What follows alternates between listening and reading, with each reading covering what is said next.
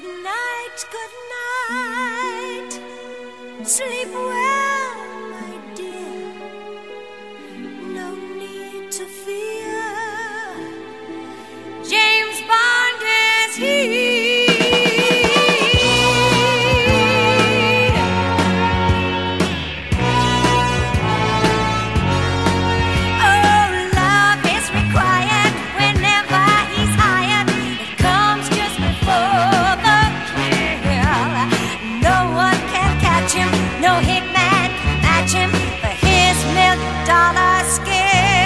Welcome back to Double Oz 7 for a long awaited return to our commentaries after we took some time off to interview some very famous people. Now we're back to the same old garbage we were doing before. we're back to talking over movies, everybody's favorite activity. but we are here to do The Man with the Golden Gun, which we think we teased at the end of our last commentary, which I don't remember what our last commentary was. But uh, A View to if we're Kill. wrong, a view to a kill. So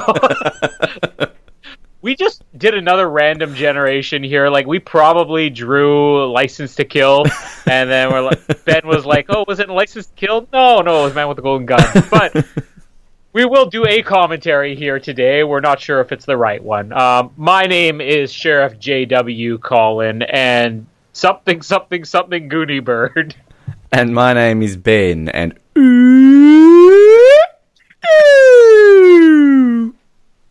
I can't wait to do a commentary for that. yep. but it is uh, it's very appropriate that we randomly drew the man with the golden gun about a month ago or more than a month ago and we've gotten around to doing this because sad news if you haven't heard within the last couple of weeks the passing of clifton james who played sheriff j.w pepper uh, a bond sidekick that appeared in back-to-back films because of overwhelming popularity from his first appearance which what people don't realize was actually the case. He was popular in 1973 1974 but uh, sad news that clifton james has passed away and we can now do this episode number 52 as a tribute to clifton james uh, ben where were you when you heard the news of clifton james passing I was sitting on my uh, chair, uh, about to do a podcast on the commentary of the Man with the Golden Gun. I had no fucking idea until you just told me that. So you just broke the news to me. I don't know if I can do this now. I'm sad. Um, seriously, wow, I didn't know that. dead serious Dead serious. like I'm not joking. I had no idea until you just told me. We're big fans of James Bond series here that all our hosts clearly know when something like this happens. this is oh and but you know what it's still appropriate both of our profile pics are jw pepper i thought that you were doing that as a moving tribute like i was you just love jw Who doesn't? I mean, that's the thing. I just love JW, but um, I had no idea. I real- That's sad. I actually, to be honest with you, this probably sounds even worse. I thought he already was dead. So um, well let's be honest here if you look at his age he lived to 96 years old like i don't think was christopher lee even that old when he died so. No. so like clifton james i mean th- this guy's he almost hit 100 i mean that's my goal in life i'm Christopher already Lee was 93, so three years off, but still. Wait, well, I'm looking here and it says 96, so I don't know where you're looking.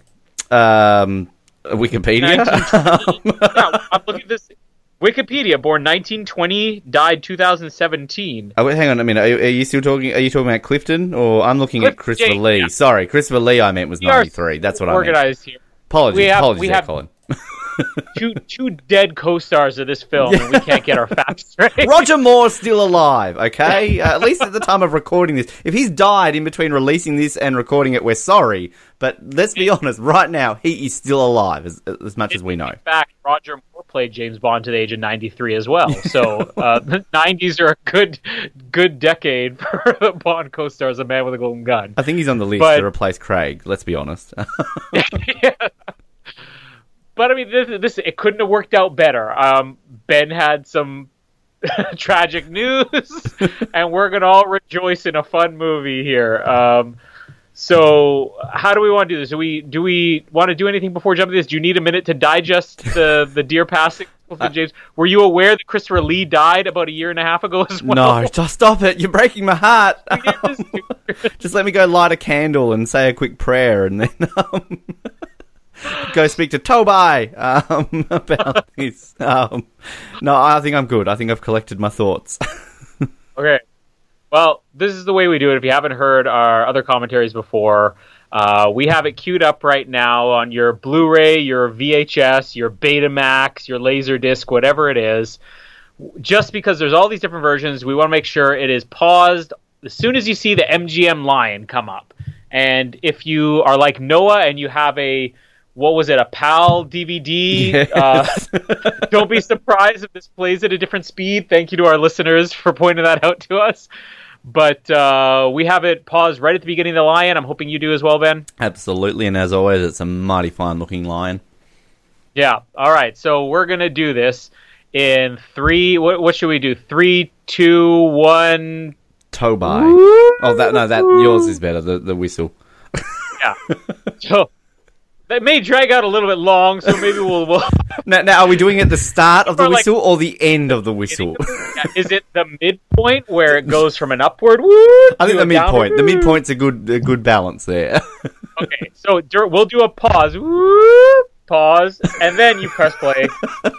We'll just say play in the middle of our slide whistle. Okay? I'll, I'll, I'll say play while you're you're coming down off your whistle. It's a teamwork effort here. All right. In three, two, one. Woo, Play. woo.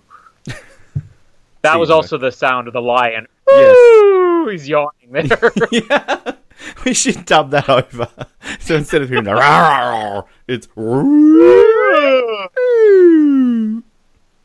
the random sound effects that we have to get out before we start hosting shows is just clearing our throats, yawning, and burping. I'm, I'm glad we, you know, when we first did this episode, we said, hey, let's dub over every great James Bond scene with the whistle sound. We really did that. That was a, a long time coming, right? this is this is strange. We have not done James Bond in a while. Hello, all our listeners. We missed you. We really did. We've done Robert Davi and Sh- Shirley Manson Of course we have. And Nick Nack. Yes. Let's and what what's her name? Andrea.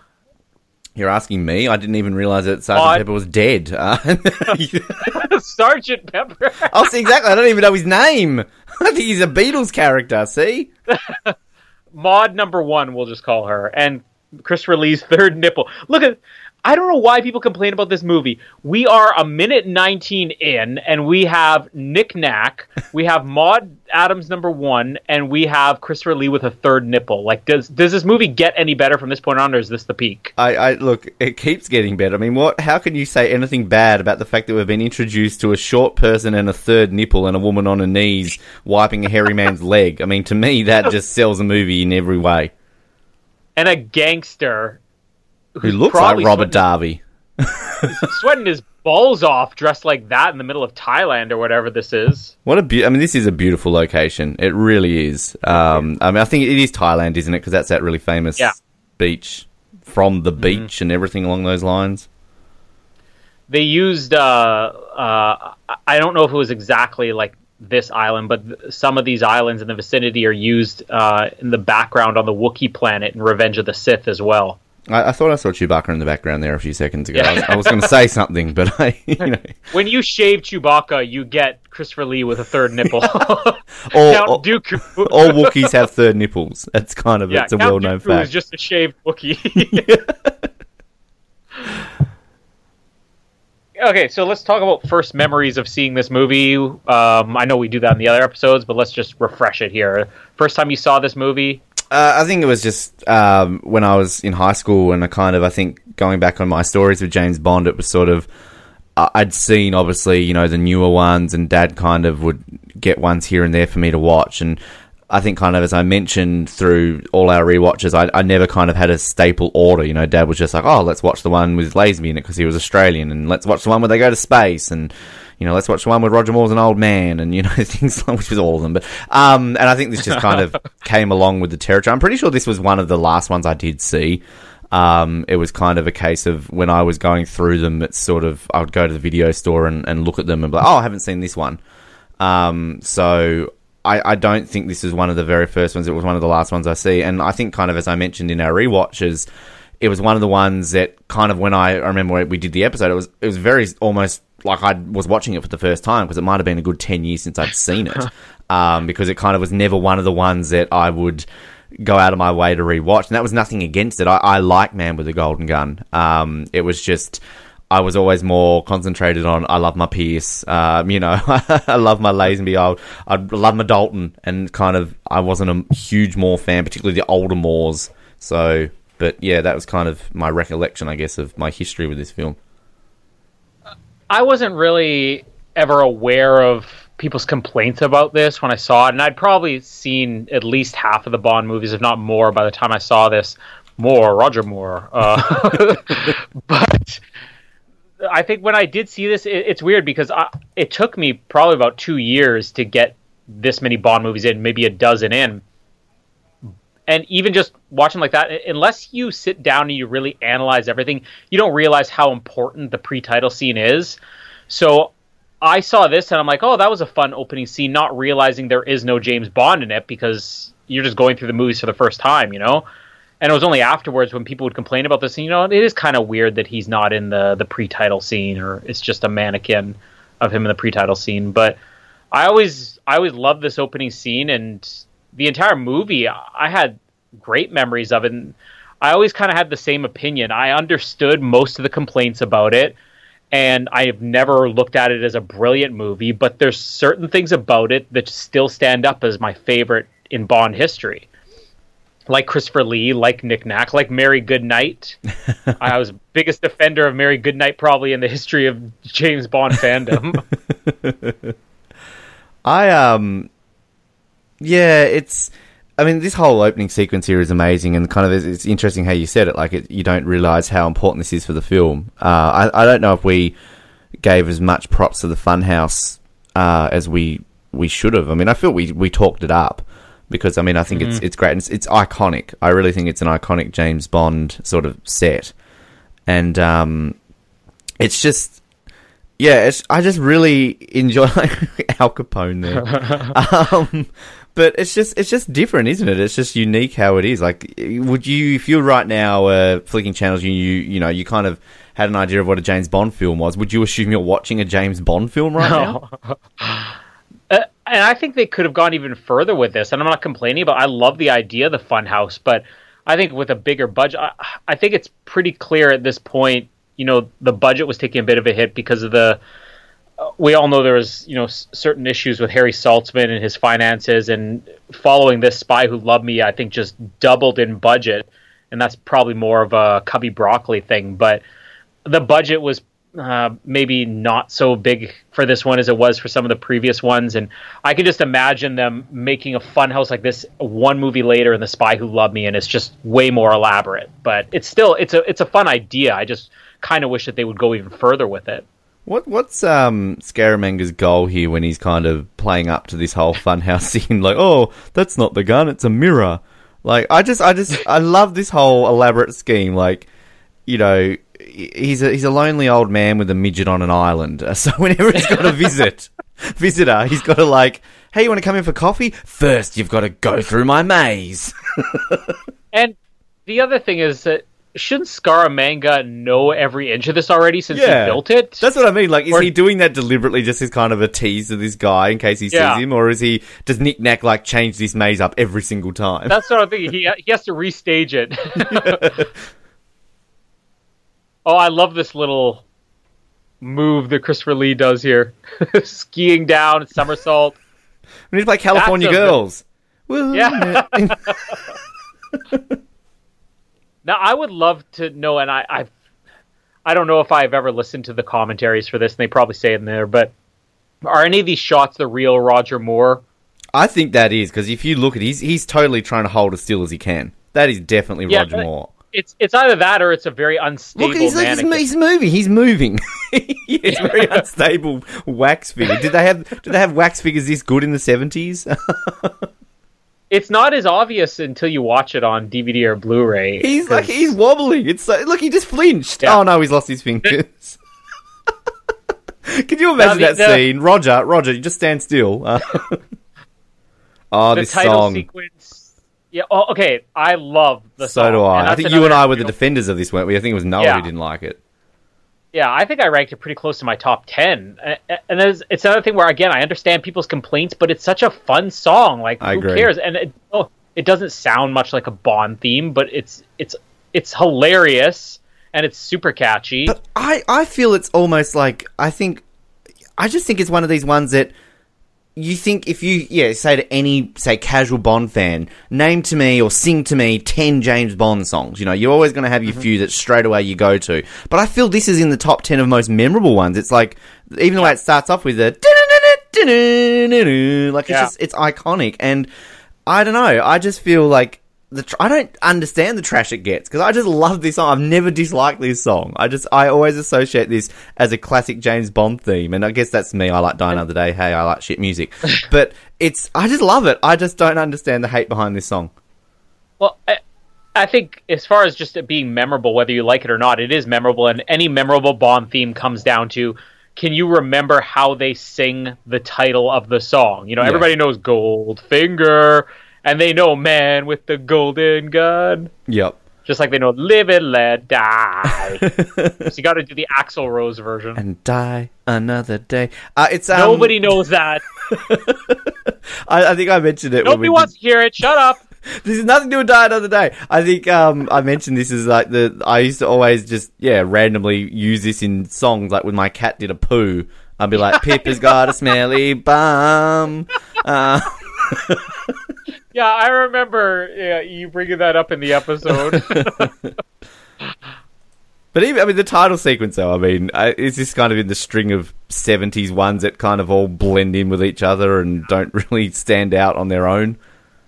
I think if if I'm ranking the '70s title sequences, this is probably it's it's right at the bottom with Moonraker. We put I mean, this Spy at, Who Loved Me is obviously top. Live and Let Die is obviously right up there. we put this at 13th. This song, by the way, I just had to refresh my memory overall. Um, I only put it at 14. I thought I put it higher than that. You put it. Oh, You put it at 11, and Noah put it at um, 12. Okay, maybe we're giving him a bit more credit in terms of he Man, liked it more than we the thought. most critical of Man with the Golden Gun. I know, shit, I feel horrible with that. Mind you, again, where's Die Another Day? Number five on the list. So Not the only thing that you should feel horrible about when it comes to your song rankings. listen to that episode, people. It was a good episode. I love he he mentions there about him being Cuban, and that's from the book that Scaramanga was Cuban, and they wrote it out of here. It's just it's bizarre. You can't pinpoint what Scaramanga's supposed to be. Well, he definitely doesn't look Cuban. so yeah, I mean, I don't think Christopher Lee is Cuban, right? no.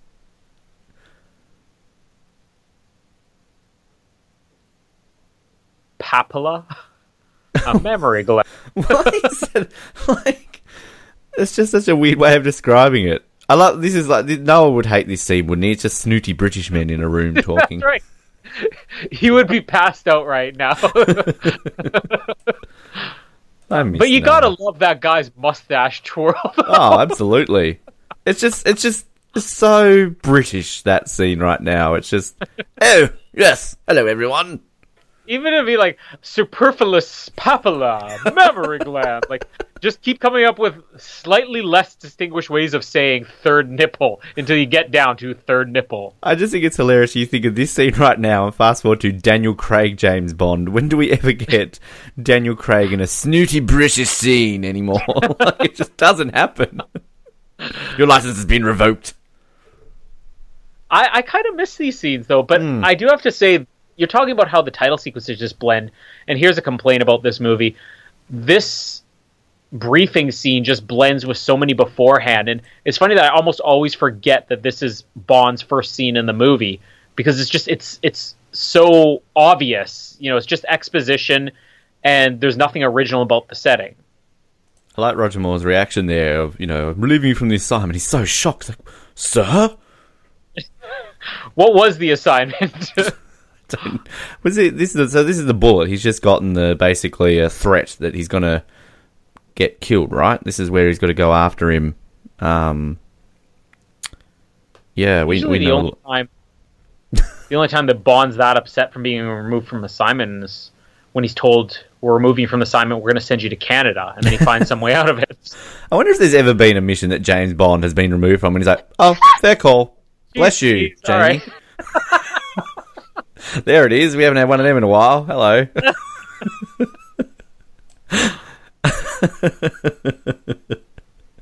wow, that happened. Uh, I do, I do love M's playfulness here.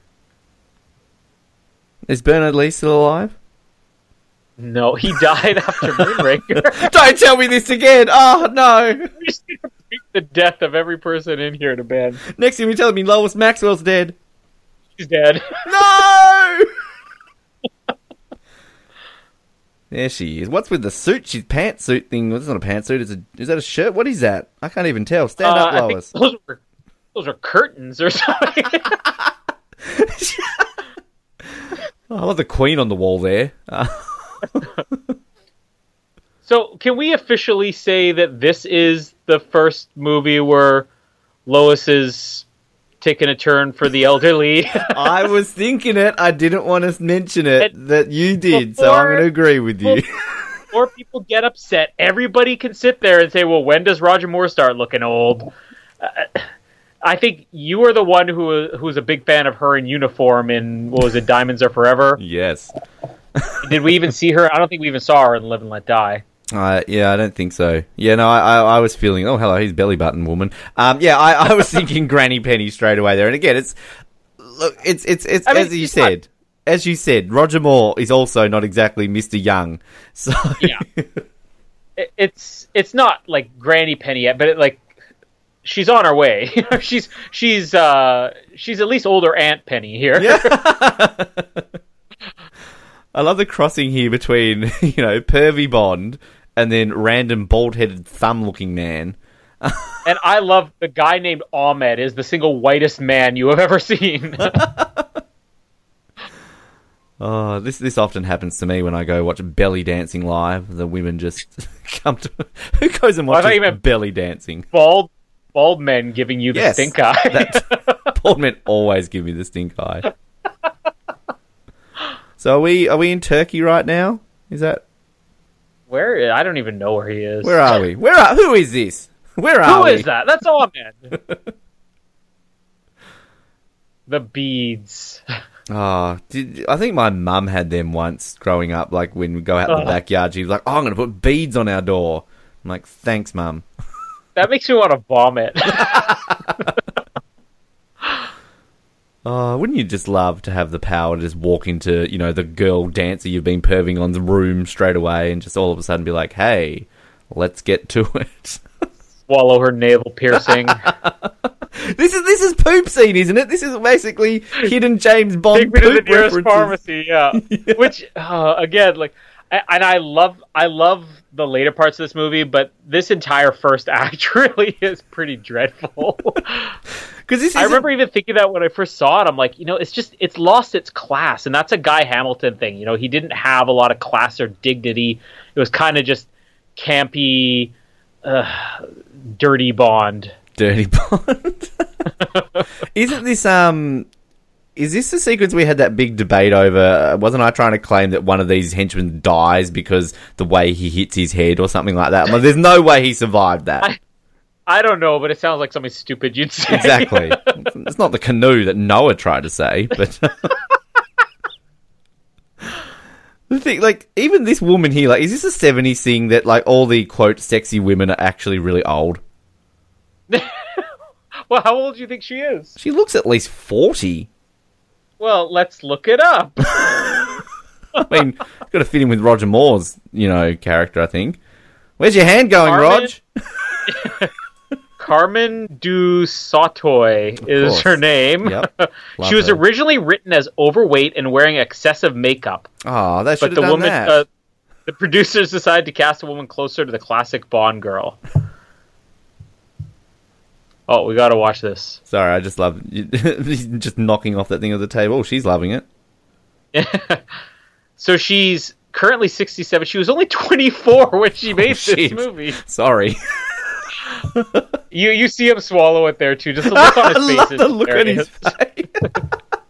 And my perfumes. My Tchaikovsky. Let's find the guy who dies here. Oh, I love that you could see the crew in the. Oh, you can. Wow, shit, good pickup. As soon as you said that, I saw it too. I swear there's a bit here where look, look how many times he's look, he's dead. His skull is caved in. Come on. Which one? The guy who's The getting his that head bashed against the wall.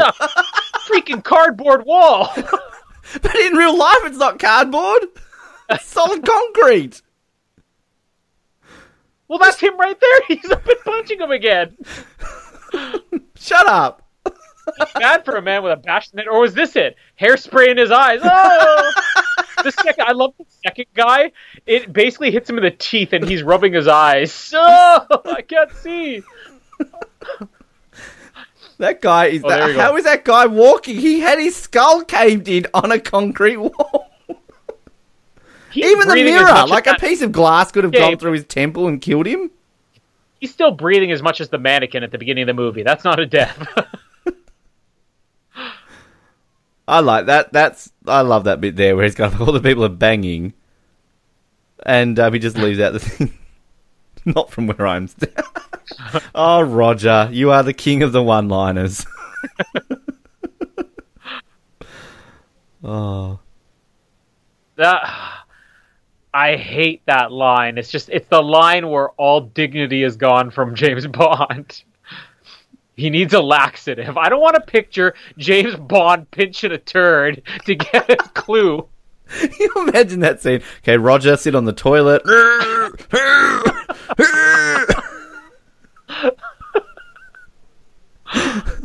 Classy Roger Moore doing his shit. I like on the IMDb page here for Man with the Golden Gun, you have a section that says frequently asked questions. The first question here How much sex, violence, and profanity are in this movie? Not what laxative did he take? There's a there's a missed um, merchandise opportunity there, isn't there? the laxative of choice of James Bond. yeah. When I've got the shits, I like to use this. it's quite illuminating. Use Lax Packs. Now available in your local chemist. I'm Roger Moore, and I approve this message. Quite illuminating. Are you all blocked up from that dinner you ate last night?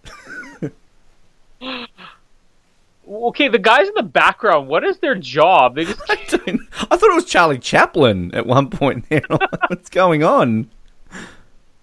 I just One thing love. I, will- just love the thing. I don't know if we talk so much about the Q scenes. I mean, I know we talk about it, but just to analyze it, that every time Bond's in the Q lab, there's just random people employed in the background to test weapons. Now, who are these Yeah. people who work for Q lab who just simply have to time the fact they've got to test these weapons every time James Bond happens to be there? And is that just a Bond thing? Does 006 go in there and they're doing exactly the same thing? here's another question I have. Has anybody sat down and figured out how many of these cities or locations Bond's been to twice? Because this is the first time it's occurred to me that he goes back to Macau in Skyfall. Yeah, it's interesting to think about all the ones. I just I just love this bit here when they eat the noodles really quickly. Um, yeah, it's it's interesting that how that would be because I think there is a website, or at least I swear I've seen somewhere where like somebody's put a map of you know all the countries and that he's visited. But um, I mean, it's obviously more than just Macau, isn't it? You know, I mean, there there are plenty of these Hong Kong. I mean, how many times has he been to Hong Kong? Um, and you know, you think about how many times has he been to Canada or Australia? None. Oh.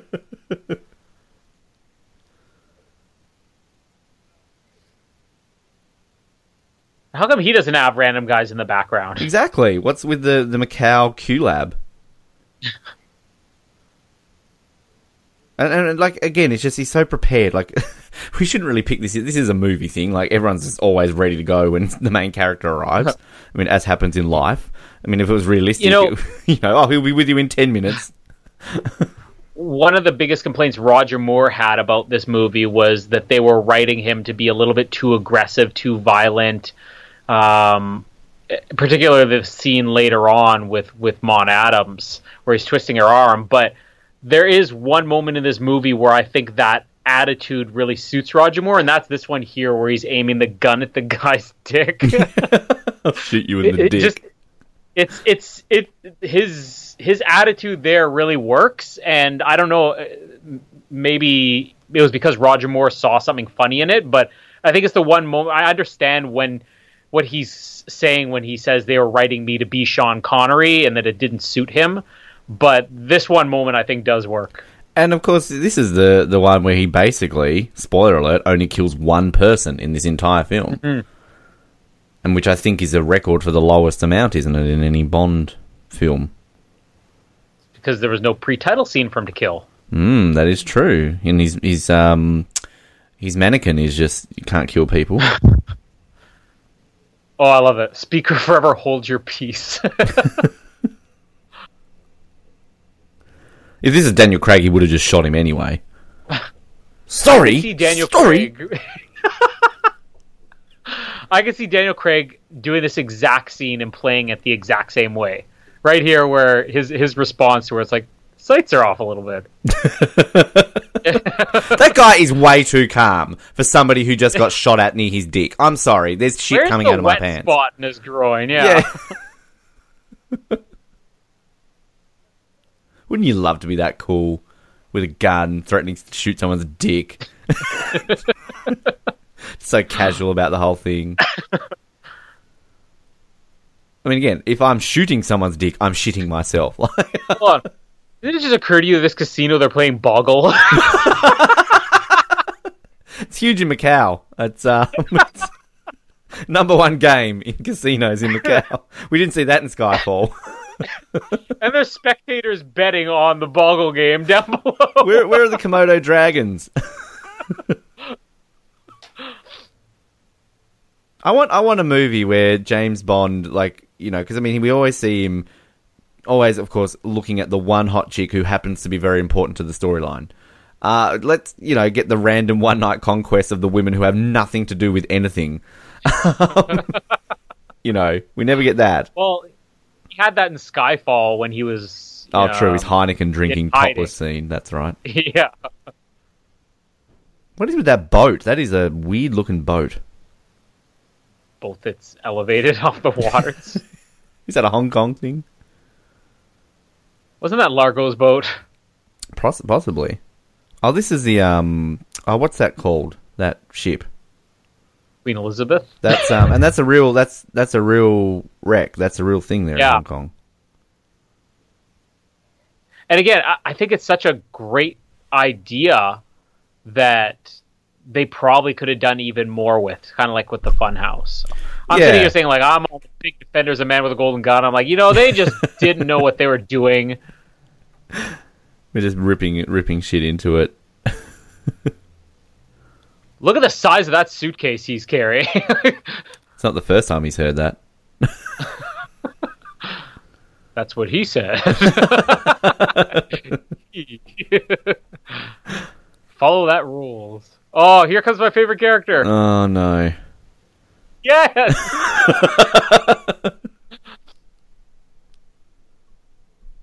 Would you be good Now, enough to move? What is that inverted bedpan? Before people start tuning me out already, let me say exactly what I said in our other Man with a Golden Gun episode if you've already forgotten or haven't heard it. I understand Mary Goodnight was a smarter character in the book and stuff like that, but she's comic relief in this movie, and nothing she does is as dumb as people make it out to be. and she's Britt Ekland is absolutely brilliant at the comedy. And stop trying to criticize her for not being a, a serious character when the intention was to be funny. And she's probably one of the funniest characters Bond's films had ever had at this point.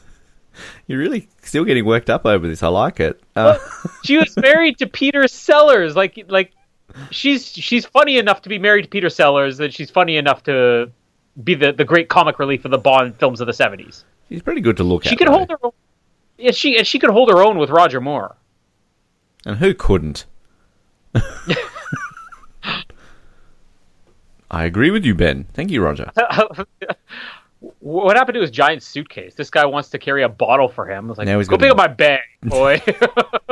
Now he wants to show off his giant, giant spout. the guy just lets him into random girls' rooms. It's great security in uh, Hong Kong hotels. Um, Yeah, this, is, this is your problem when you went to uh, the Bahamas and you're Yeah. bribing people. Like if you're in Hong Kong, you easily would have gotten in. and peaceful And this is now fountains of desire. We're 30 minutes into the movie, not even, and this is the second girls' room that Bond's just invited himself into. Bond's really horny in this film. Let's be honest, more so than usual. and the only one he doesn't want to get with is Mary Goodnight.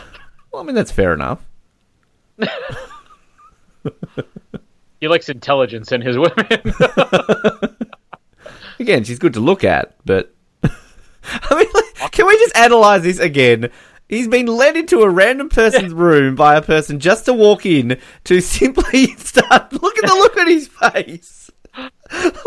you know, I gotta get a poll here. Okay, my wife's like sitting maybe 10 feet from me. Jamie, if you're in the shower and you're by yourself and you see a man standing on the other side of the shower, if it's Roger Moore, do you freak out or are you like, hey, come on in? Is he on She's thinking about it. There's there's debate here. Am I still married? Are you still married? Is that not the right answer? Jamie, this is a fantasy, all right? Do you ever stop and think in your dreams, oh, think- oh, Hugh Jackman's getting undressed in front of me. Wait, am I still married? I think we have our answer. The fact that am, am I still married? So James, Roger Moore, James Bond can walk into a woman's room, watch her in the shower, and this is the worst that'll ever happen. Now, are Pull we talking on him and- Roger Moore in the 70s or Roger Moore now? Jamie, if it's Roger Moore now at the age of 108, is it the same reaction? I don't think that he has any reaction. I don't think he has any reaction. He's popped a couple of pills. Actually, no, it's Roger Moore. He doesn't need pills. He's still got a libido. This is James Bond. I just like the whole, you know, um, those videos online where it's like James Bond, you know, slaps women and James Bond's a misogynist pig and all this sort of stuff. He's just literally walked into a woman's room, started perving on her, and now he's like uh, basically abusing her. It's a bit rapey, James. Yeah, this definitely doesn't age well in that aspect. But I mean, at the same time, I mean, she had a gun pulled on her, and I understand she had a reason to pull a gun on him. But if you take the first half of the scene out, where he just invites himself into a room, Just edit the gun bit out, and all of a sudden it's like Yeah. James Bond's a rapist. Show the gun. Okay, kind of warranted. Yeah, now he's defending himself. What and, like, why has she got that gun in? The, like, does she just always have a shower? Puts the gun next to the soap or something like that? And like, what happens? You know, the whole drop the soap thing. What if she drops the gun? it just bounces off the conditioner, Oh, there we go. Just a bit of a slap. and it, and again, like let's say this in defense, Roger Moore hated this. yeah.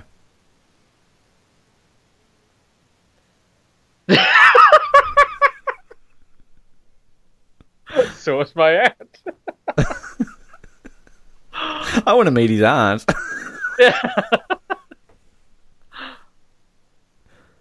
Now, now, let's- can we just quickly mention James Bond in a grey business suit? I mean, it's just.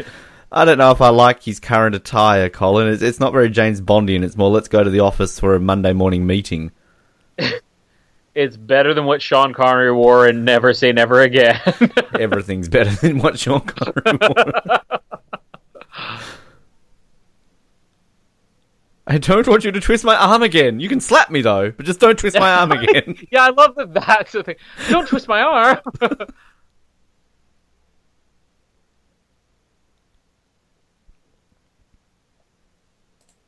What is with the the clo- Is that a seventies thing? Like we've got to have like eighteen closets with weird little blind bits on it. It's a hotel room, right? It's just really fancy wall paneling. No, I like. I like. I think it was Noah's kind of argument, kind of you know, obviously with like Maud Adams, you know, going on to play Octopussy. It's kind of do we do we like to kind of imagine this alternate universe where we can think that this is Octopussy right now, like she turns Sure. into her or something like that? or this is her like long lost twin sister. Yeah.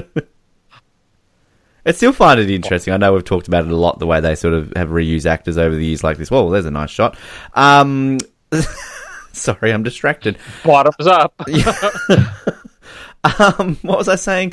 Uh, it's interesting how they kind of do this, though, about how, like, you know, they, and particularly they make that into, like, such a, a main character sort of later on, if you know what I mean. It's just, it's weird that they do that. Mm. For the continuity aspect of, you know, James Bond. Why is he looking at that guy really weirdly? I, it might be a British thing because like I'm a huge fan of Doctor Who, and there's like a long list of actors who played main characters on Doctor Who who appeared maybe one year earlier in a supporting role, including the current guy who plays the Doctor on Doctor Who. He had appeared like four years earlier as a random character in Pompeii, and they actually found a way to write it in to explain why he looks exactly the same. the British just are not very creative with their casting.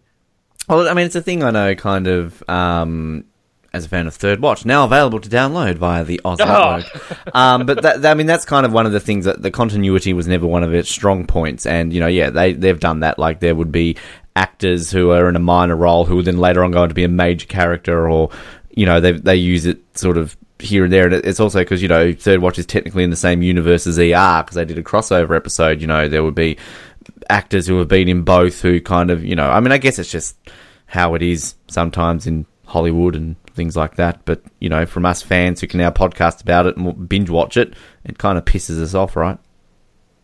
And then we get them on for interviews, and they get And then to we talk get about two different. Nick Nack's little smile. Funny enough, Nick Nack was later considered to play uh, Stromberg in The Spy Who Loved Me. Yeah, it would it would have been a good fit. Can we just imagine if Hervé Villechaize ended up playing other famous characters? What if he played Octopussy? what if he was Jaws? That's my little Octopussy. Well, here's to us.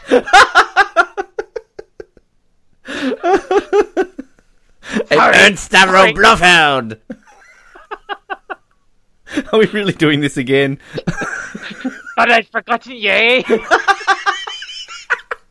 Sorry! Sorry!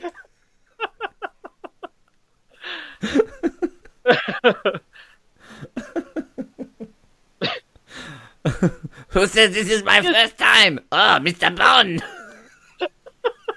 he's two characters there. He's um, he's a method actor. He likes to get into both roles. Hervé Villechaize plays both sides of the conversation. He's sitting there shirtless, with like his shirt open, you know, flipped it over. You take very good care of your body, Mr. Bond. No, to the right, to the right. If all the love that I had was in my little finger, blah blah blah. Oh, you haven't seen what I can do with my little finger. I don't even know the whole scene, but you know what I'm talking about. I don't even know what happened to your accent there? I don't know either. I'm talking weird. You turned into the Wicked Witch of the West. I'll get you, my pretty, and your little dog, too. We'll have to see the wizard.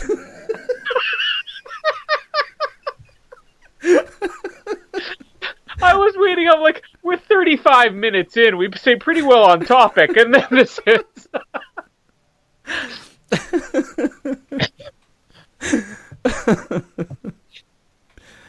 Uh, actually, here's a random little tidbit when it comes to our past history with weird things that we've said. I um did an interview the other day, and for for one of my other shows, and we got talking about I don't know what we're talking about, but we got into the topic of um, wigs. and the person that I interviewed literally said the phrase "put a wig on it." and I just kind of, I'm just trying to pause myself and have a bit of a chuckle there. Hashtag 007 reference. Oh, I No, made my baby cry. You're not watching Die Another Day. Yeah, the last time he cried was Die Another Day.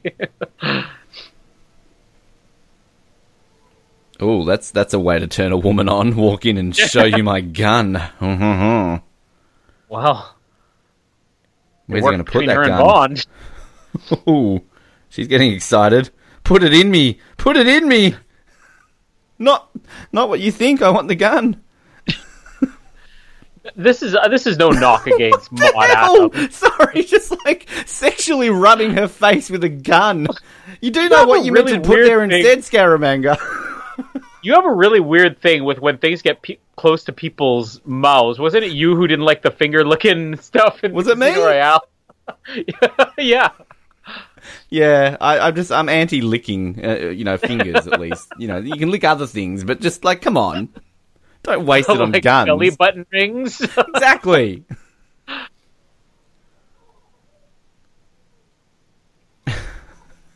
Meanwhile, back, in the movie, um, the the gun always reminds me of um, GoldenEye, the video game, when you could get the golden gun mode, um, and you had it. Like I just, I always see it, and I'm like, that just, it's an ugly looking gun. I know it's kind of like a makeshift gun, but it's a weird looking thing. I uh, I don't remember if he was in the GoldenEye game, but I know Nightfire had the exact same you know multiplayer mode, and my brother and I used to always play uh, as Nick Nack. And the thing that we would do that was the funniest is that when you would kill somebody, there was a bit of a delay as you died, and we would make Nick Nack jump up in the air, so you just sporadically see his head popping into the camera view.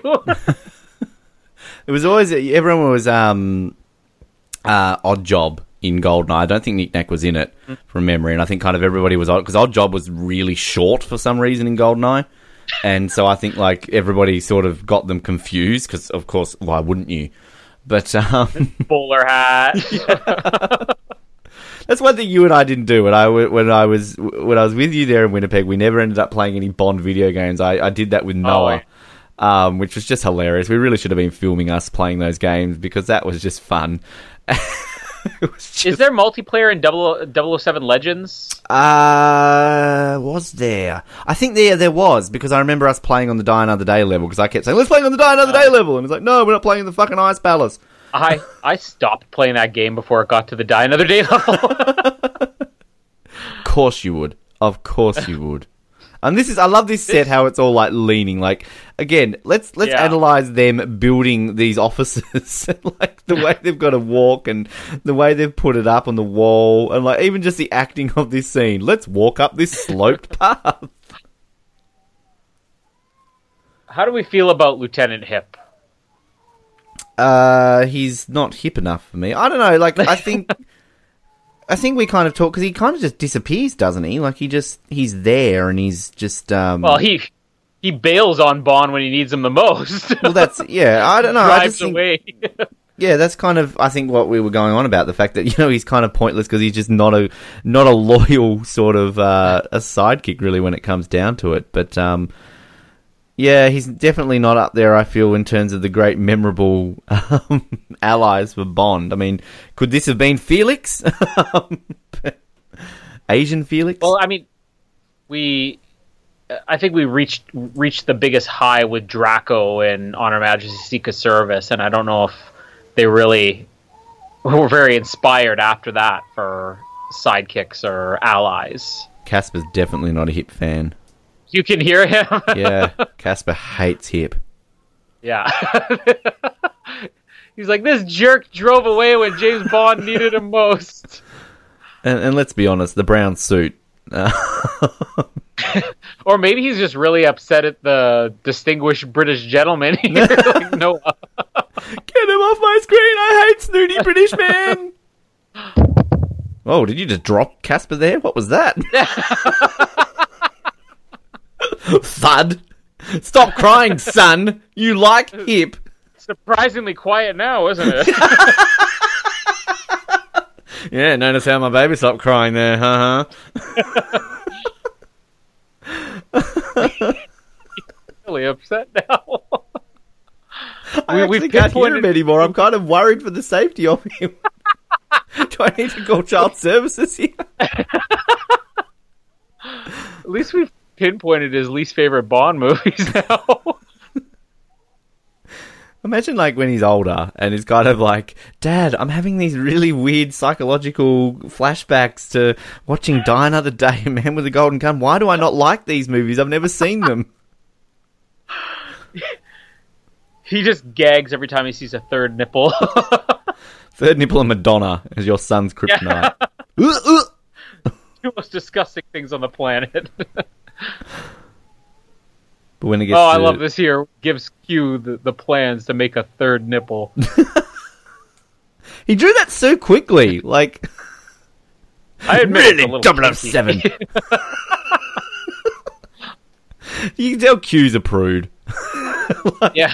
He could have drawn like a penis there. Really, 007. This is, this is by far Q's snootiest movie. like everything he says in this movie is just with such disdain. Like even the Solex agitator. He lives in a big house on a mountain. I, thought, I thought he was like about to start singing the SpongeBob SquarePants theme there. He lives in a pineapple under the sea. Now I cheer him up. That's my son's favorite show. And whose show isn't that their favourite? Come on, it's SpongeBob. Coming soon to the Oz Network. Somebody can recommend it as a random rewatch. How would we even recap that? Oh, so this week, SpongeBob and Patrick. I don't know. We've had Sailor Moon suggested coming Uh, soon to the Oz Network. Thanks, Jamie. Thanks so much for that. Standing on his shoulder. it's just so casual. James Bond. Oh yeah, standing on my shoulders. now let's do it the other way around. I think we need to screenshot that bit there with Bond's crotch on Hip's face. You know, I don't know if it's really the best fashion when Bond's pants are so thin that you can see the line from his undies as he climbs up on his shoulders. Look at you see the lines from these guys' undies too. Oh, this is the sumo scene, right? yeah. This is this is the part that I Oh, would play. the yeah. Oh, of course, yes. You can definitely see more than you meant to see there. yeah. Well, now that it's the high definition, To me. Again, this movie does not age well, but that is hilarious. Yeah. And. I lo- just love how he's just like, fuck it, I'm getting naked too. he's got to show off his third nipple somehow. I, lo- I lo- just love this. He just I just want stops. his reaction here. My God, it's so beautiful. But I just love the way even like you know Roger Moore looks down as if to say, "That's right. Check out my third nipple." How do you like them apples? Bye. mammary gland. And we went over this. I feel like you know, it's not like Scaramanga Scaramanga's the only man in the world with a third nipple. Like, what if just by Yeah, exactly. coincidence some guy broke in with a third nipple? Well, Yeah, they also have to look Cuban like Roger Yeah. Moore. What if it's a woman with a third nipple? Do they still believe it? like you know, what is it? Total Recall, like three boobed woman or something like that.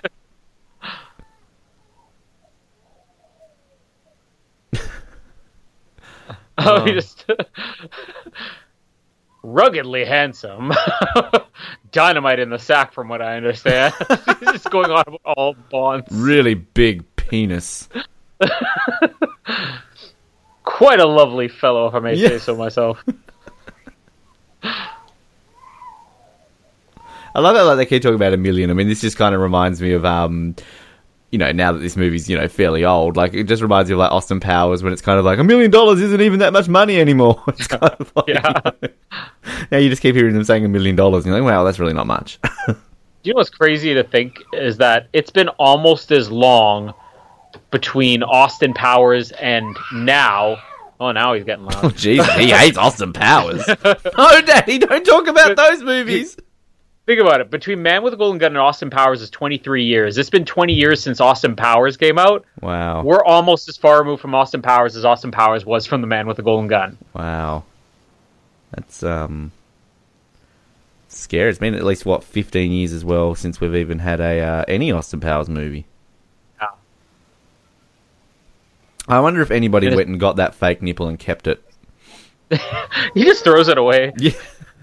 That reminds me today. Today, I noticed something in our bathtub, and I'm, I'm thinking it's like silicone or something like that. It, it kind of reminded me of like a fake third nipple. And then my wife's like, "Oh, I think that's a piece of potato that Casper threw in the bathtub."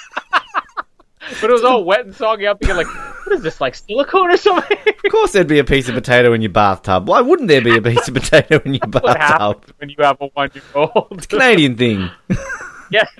Oh yeah, just another piece of potato in our bathtub. Sorry, eh? Oh, his niece is. I love they're whispering in the backseat, like, "Who's the old guy?" Oh, who's he? Oh, hello. I love this. Like, Britt Ekland is hilarious, and everything else warm. Why does the one niece have no eyebrows? One niece looks so much older than the other one. It's like a mum. one looks at least thirty. Oh, this is this is this the inspiration for "fuck you" and "fuck me" in Austin Powers Goldmember?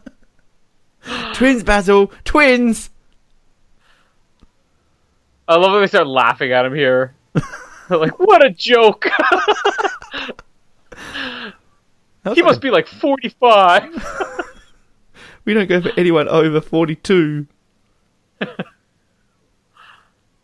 Mr. Fat is expecting me. you don't want to say that in a different club. and Mr. Oh, Fat, that's a bit mean. Is that kind of because of the whole sumo wrestler? Mr. Fat! I'm surprised Why the there just 70s one it's not like Mr. one? Asian wants to see me. You see the one blue one there? It's like Avatar, Avatar. sumo wrestler. Yeah. That's where James Cameron got the inspiration for it. hey, look, he's a better mannequin than Roger Moore. Now, now, look again. Let's overanalyze this. At what point does Nick Nack stop standing there? Is he just you know like what if Bond was late? Oh shit! Better stay in character. And how long do these guys have to stand there? exactly. They, they like to do the over elaboration of these things, don't they? I love he's like, I'm sorry. It's funny again. I think I mentioned this in our Man with the Golden Gun episode, but every time I watch this movie, all I have are these fond memories before I start watching it, and then I realize that halfway into the movie, it really is pretty dumb. we have him being squeezed to death, and we got a wedgie coming up here. And we're to- this is the greatest scene in James Bond history. the wedgie. We've had wedgies and laxatives. I, I, but I will say again in defense that the second half of this movie is really fantastic. Right Pretty now, people. everything. Right now, people. This is shit. But wait till you get to Yeah. the second half. well, I'd say after this scene, I love that guy still sitting there. Oh. and then Nick Nack is just like, "Get up!" just slaps him with his trident. He's wearing a blue watermelon on his head. What's he got there? Not her.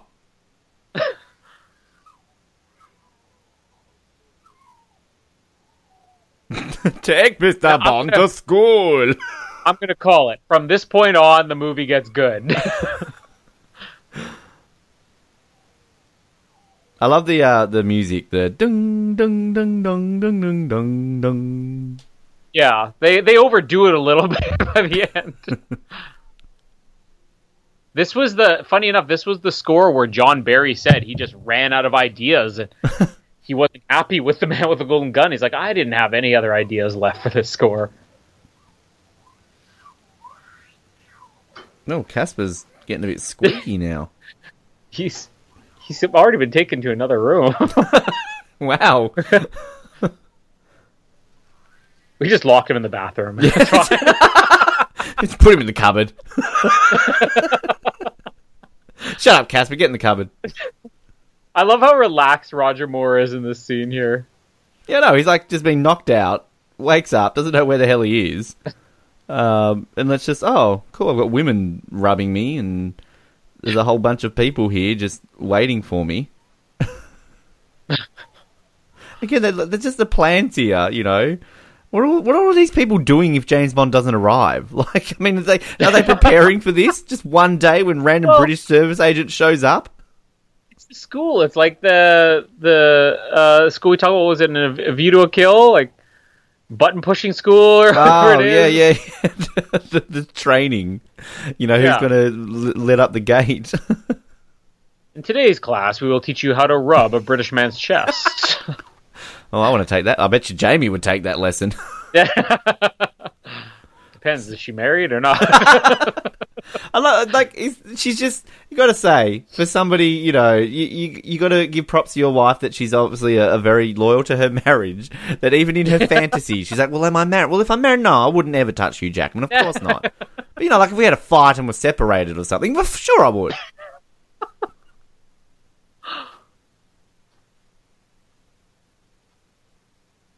Look at that guy's killed more people than Bond has in this movie. And again, this is just a school thing. Like, oh well, we've just lost another student. no Yeah. emotion. There's no shock there at all. Oh, that was just George. Ah, typical George. We're never gonna get. It. He wore the white gi. We're never getting it out of that. We can never use that for our next student. Is there a waiting list? Like, you just have to wait till somebody gets killed off? At what point does Bond realize that he's not here as a spectator to watch other people fight? He's got beautiful women right now. Just you know, three women bringing him one cup of tea. yeah. I struggle to get one woman to bring me a couple of tea, cup of tea. He's got three. You go to the coffee shop and they won't even do it for you. Exactly. you think it's bad in Canada? Come to Australia. You know, when you don't have to tip people, they just don't give a shit. Oh, you want a tea, do you? There's a fucking kitchen. Make it yourself. Ben has to make his own cheeseburger at McDonald's. Hey, actually, I have a I had a McDonald's story last night. I went to McDonald's and they fucked up my order. They overcharged. They added like extra fries. And I'm like, why am I being charged an extra four dollars for something I didn't even order? And then I get home and they don't even give me a fucking fork to eat my special fries. I'm like, fuck you, McDonald's. you know, you pay a whole three dollars for a meal. You expect service. A little bit more than three dollars in Australia, but sure. it might have been How like cool the, the to shittiest suburb in all of Hobart too. I had to lock my doors and not get shot, but you know, it's like a gang fight at your local McDonald's. pretty much. That's why like I went through the drive-through and locked my doors. I didn't go into the actual restaurant. it's Bridgewater. I don't want to die. Why is this martial arts master just kick Bond in the shin? That's his first move. Like you could have done anything. And seriously, this is Love like twenty-year-old Asian master up against like fifty-year-old British guy. I- love his his celebration there when he did it. It's got like this swagger, like he's humming to himself and said dun dun dun. dun. this is victory music. Bond kicks him in the butt and he does a somersault. That's Bond's go-to move. I'm gonna kick you in the, the, butt. worst martial the worst martial arts fight ever. He just kicked him in the calf and then punched him in the back. Well, this is cause this was was yeah, this was like Bond, you know, the whole seventies martial arts things, right? So it's kind of Yeah. did they did they really did they really go to the you know the strong possibilities of how they could have done this? I just love him diving out a window. This is where you need this is this is like moments they need to use the James Bond theme, which they never do. Ding, ding, ding, ding, ding, ding. Is that even used in this movie? Uh, yeah, well, it's used in the car chase. Ah, right, of course. I love his dramatic turnaround there. Yeah. Oh, here come the nieces to save the day. Of course, this being the 1970s, this is hilarious because women don't do anything. Well, I love how you always try to find these like feminist arguments. It's like not the fact that they're twelve years old. I think that's the reason why it's shocking. I just I just go the other route because you know I'm stuck in the seventies apparently right now. Breaks like a watermelon on his head. that that's just that's a cheap shot. Come on now, that was a good watermelon. Uh, that guy oversold that. Yeah, a bit bit dramatic acting there, Mister Mister Martial Arts guy. his eyes crossed. What's he doing? I love this here. We got your back, Bond. Let's Kinda- get out of here. Leave the old man. Reminds me of like the Indiana Jones bit with the whole whip and the gun standoff. you know, just like push him dun, over. dun, dun, dun, dun.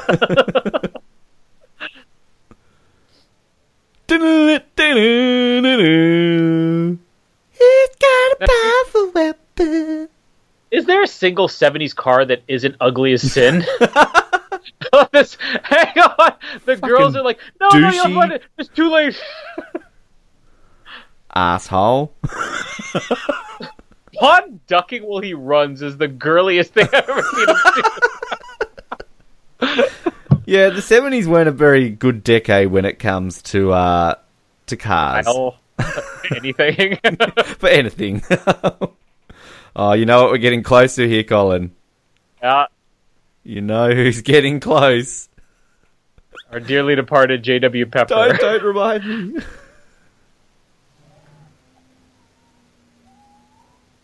Now, does does this boat chase hold up? I mean, it's not going to hold up to Live and Let Die, but you think that the chase is fun? Oh, look, it's yeah, it's no live and let die, but um, I still think it's it's good. I mean, I, I don't have anything against kind of just the chases in this film at, all. I mean, maybe the whole plane and the fucking car thing. Um, I love. ugh, I don't. Um, but Oh, here's our guy, the Elephant Kid. oh, this is this is this is I forgot about this. This is Bond is a real dick to kid in this movie, isn't he? Yeah. Sorry, Sonny, I'm having this boat. Uh, we looked this kid up, didn't we? And we couldn't really find much about him. No.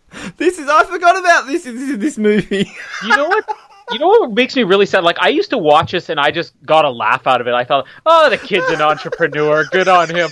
It- until I visited other countries in the world and realized you see this all the time, and it's usually like homeless people. And this is their only means of supporting their family. Like the five-year-old is supporting like his crippled mother. and putting that into context, the fact that you got snooty old British man is just an absolute dick to. I tell you what, Sonny. Uh, dick. Twenty thousand.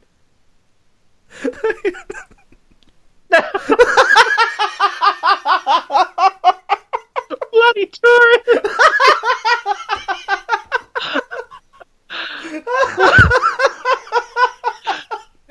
this is what's funny about this is that I was thinking to myself, I'm like, do I even like this boat chase? Like, I'm struggling to remember what happened to the boat chase. All the good stuff are just these funny little bits. The, the chase is secondary. And when you're losing your shit, who just happens to show Wait. up? Did he just said brown water hog? Is that a racial slur? What does that oh, mean? everything he says is a racial slur. Let's be honest.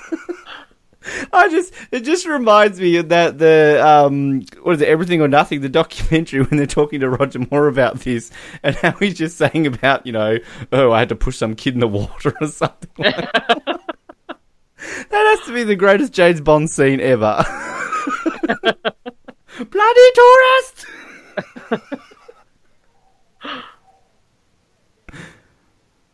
Uh, seriously. Why? Why? Like, look, I know you kind of said, like, he's put in this movie because it's like, you know, he was popular, all that sort of stuff. But, like, really? J.W. Pepper in a foreign country? Is that really a good idea? I, I think we all were kind of in agreement that JW kind of worked in Live and Let Die. Sadly, didn't really work in here, but there are some fun moments, like when he's in the car with Bond. It's maybe a little bit too over the top for what you want to see in a Bond movie, but it's still funny. Is this, this is the bit where he's like, damn, you ugly. Such an asshole. Just laughing at the poor local's boat. That's their livelihood. and what is a Goonie bird? This this movie, like, I feel so sorry for the locals in this movie. Like, they're just getting ripped by by foreigners. Now, sadly, Clifton James passed recently. Ben, did he? we talked about this at the beginning of the show one hour ago. I um, did that even make the news? yeah, that's how I found out. I didn't even get to my story. I'm at work, and uh, I think I'm on my lunch, and I see it come up uh, on IMDb or something like that, and I'm like, oh, Clifton James, I should share that to a page when I get the chance. I'm like, oh, Ben will beat me to it. I probably just forgot about it. You Didn't would've. even know. We also broke the story last week of Christopher Lee's passing. Yeah, so we did. We did. I'm, I'm I'm actually just in the process of going to put out that Bernard Lee sadly passed away, so um, that news is coming soon to the 007. ladies and gentlemen, we will have a tribute episode to the recently passed Ian Fleming. oh, don't don't tell me he died too. When did this happen? Yeah, now here's a guy who who can wear an ugly '70s suit. Christopher Lee can pull anything off. Oh, Christopher Lee could walk in that room in a garbage bag, and you would think it was stylish. Yeah. That was a sad line. I'm not not saying that the death of Clifton James isn't sad, but like, You're like, no, let's talk about something that was actually sad when they die. Christopher Lee. Well, uh, come on, like we haven't even mentioned it yet. I know we've mentioned it before, but this guy is a James Bond villain, a Lord of the Rings villain, and a Star Wars villain. I mean, seriously, he also Dracula. played Dracula. I mean, did he ever play Hitler? I mean, just kind of he's ticking them all off the list, really. Uh, you know, the only one Yeah, I can think of was um, uh, oh, I've gone blank on his name. Um, Robert Carlyle. You know, he's a Bond villain and Hitler, and also an out of work British guy who strips. Um, And Rumpelstiltskin of course. How did I not put that in the same on the single worst show on television once upon a time. Oh, now that you've said that, you realise somebody's going to message us in for the Oz Network to do an episode of it. I'm just gonna do my random has nothing to do with the movie rand here. Anybody who watches Once Upon a Time, you're an idiot for one. Second of all, please tell us how a show that is about a fantasy fairy tale world has Cruella de Vil on it. She's a London woman who drives a car. How is that like fantasy fairy tale? I love how in the last 24 hours, in episodes that I've recorded uh, on a variety of our shows, in our Survivor New Zealand preview episode last night, now available by the Oz Network, uh, I randomly get Nick, all of a sudden, out of the blue, talking about fans of the New Zealand TV show Shortland Street, and out of just nowhere going, oh, if you watch Shortland Street, you're fucking stupid. It's like randomly, just, you know, you've all got this pent up anger in yourself. You want to abuse fans of TV shows. Oh wait, we gotta hear my favorite line in the movie.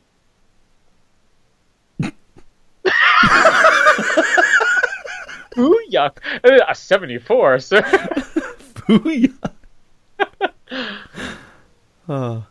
Okay, I'm gonna go on my rant here. If you're a fan of Mary Goodnight, you're fucking stupid. Uh, Oh, shut up. I love he calls it her. like, Okay, maybe it's the 70s, but he he's hitting on her and he refers to it as her frock. I mean, that doesn't sound very charming.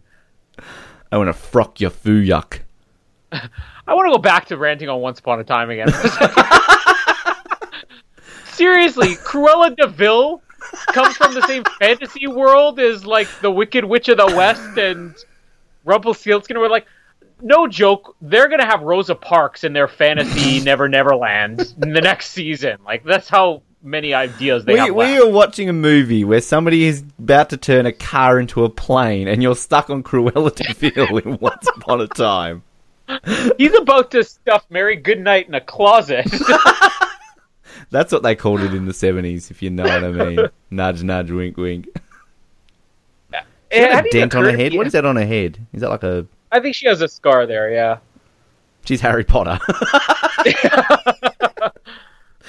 But I, I I don't really even realize how little she's in the first half of this movie. This is only her third scene, and her first two are very brief. That's why I disagree with you. The first half of this film is actually pretty good. Shut up. Shut up. Seriously, she's absolutely hilarious. It really is the best uh, facially emotive Bond is Roger Moore. Just his the way he looks at things and just the way he reacts to situations. Nick Nack is a bit of a a bit of a perv. he's a bit of a creep. just like he's always there with his binoculars ready to go. Sitting in his speedo, wearing watermelons on his head.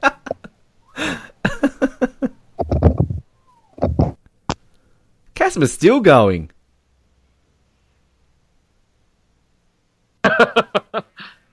Yeah, again repeats her. Foo yuck. What was this, is this? Whatever happened to those suspenders things, braces? They, they kind of went out in the eighties, didn't they? Whatever happened to suspenders? Whatever happened to suspenders? Where are they? Where'd they go? Now, now, Colin, I'm going to preface this by saying you can't answer with, "Oh, am I still married?" If you walk, if you came home tonight and Mary Goodnight emerges from your closet, um, are you doing that? What he's doing right now? Yeah, the one thing I wouldn't be doing is putting her back in the closet. So in comes Maud Adams, and you're going for Mary Goodnight. She's she's the she's the uh, you know the office worker who's just got the crush on the boss who's finally getting about to get lucky, and then it's like oh fuck. This is this is again. James Bond really isn't a good guy in this film for a lot of it. You know, he's pushing kids off in the water, he's slapping women, perving them on, and now, oh, let's shove another woman in a closet and bone the other woman who's walked in. like that is that is a dick move. Here she is, poor Mary Goodnight. Oh, I'm so in love with him. Oh, quickly, I'm about to get up, get you know, get it on with him. No, I'm just gonna go in the closet while he has sex with another woman.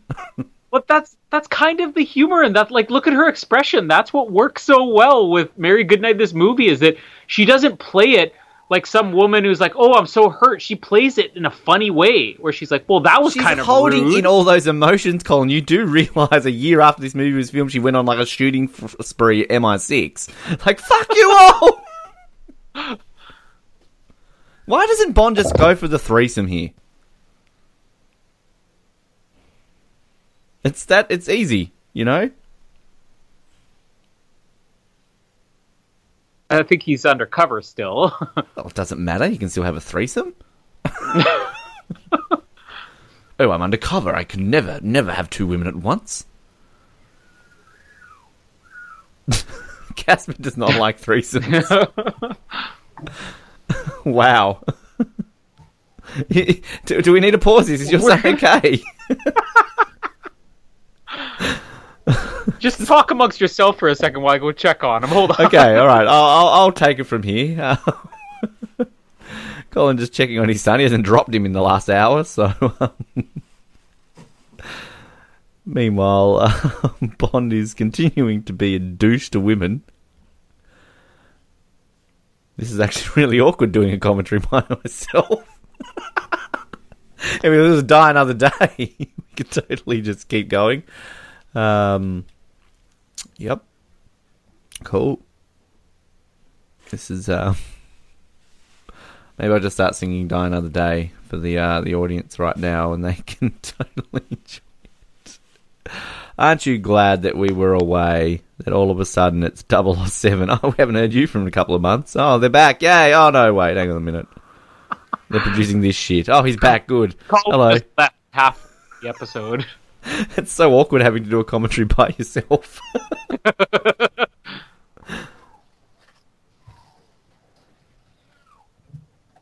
Bond's what Noah left us to confused. He's confused about his erection right now.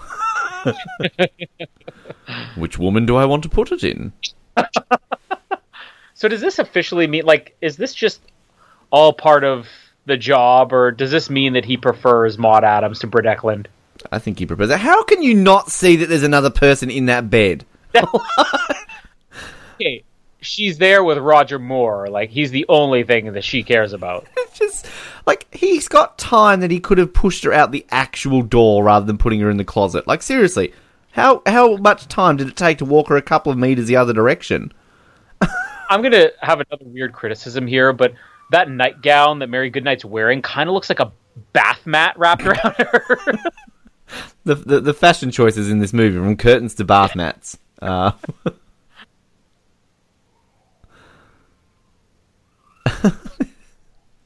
Bond likes it with the lights off.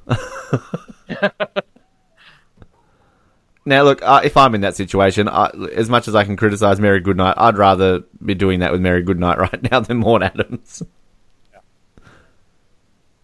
Well, there we go. It's taken this many years for Ben to say something positive about Mary Goodnight. I, I wonder, I wonder, like how that, how did that go when they're filming Octopussy in a few more years' time? Like, I remember when we also made Love in The Man with the Golden Gun.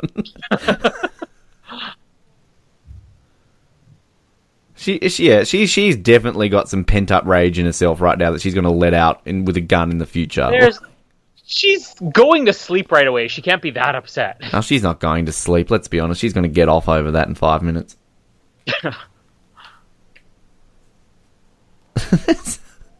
it's just such a dick move, Bond. not that she's any better. Oh, I'm going to Yeah, sleep with Bond. out, Go back with Scaramanga now.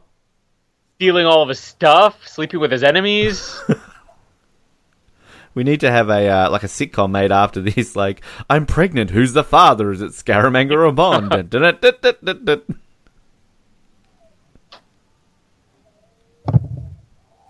Is Casper okay? Just for our listeners, is is everything good? He's he's fine. He's a baby. They wake up screaming for two hours. And, you Surprised you didn't come in and say, actually, oh, that wasn't Casper. That's Jamie. She's sad that she's, her subscription to Baby's Hunks.com expired.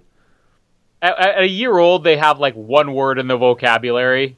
So you basically just guess. Maybe it's teething. Maybe he's sick. Maybe he had a bad dream. Maybe he hates life. Either way, there's nothing I can do about it. Go back to bed, kid. You sound like such a parent. Oh yes, he's crying again. it's better that than him chewing on everything in the house. Putting random bits of potato in the bath. yeah. Where's my potato? Oh, it's in the bath.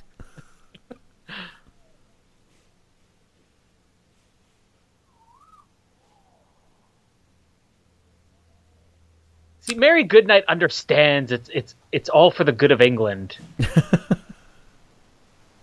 I like this scene. This whole, you know, let's let's have a, an evil meeting in the crowd sort of scene. Yeah, this scene is amazing. Like this scene doesn't get. Did this make our Hall of Fame? I will let you know. I do actually have that open in front of me. Um, It wasn't Sheriff J.W. no, it didn't. Uh, we actually put the car chase with the flip, final duel on the beach and the final funhouse scene, and the conclusion with Nick Nack on the junk. so basically, the last three scenes of the movie. I told you it gets better as it goes on. Now she's dead there, isn't she? Yeah, it's just another mannequin. Why is again her like eyes and a mouth and just Yeah, okay. She does not look dead. she just looks like she loves boxing There's a lot of stiffness in this movie. in more ways than one. Of course, that's how we can tell she's dead. She's been shot in the chest, and some reason she's up straight and rigid and not slumped over. There's no back on her that she can like rest against anything. How is she standing up and not like drooling and stuff like that? And Of course, the way that Bond plays, like, darling, you're bleeding from your breasts. Never been with a woman with quite so much blood on her breast before.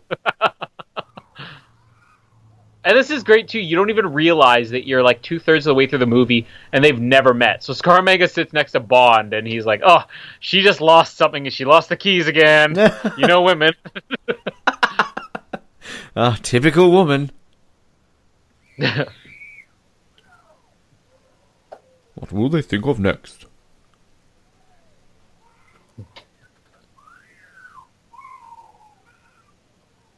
I mean, Scaramanga is very much the sort of anti-Bond, isn't he?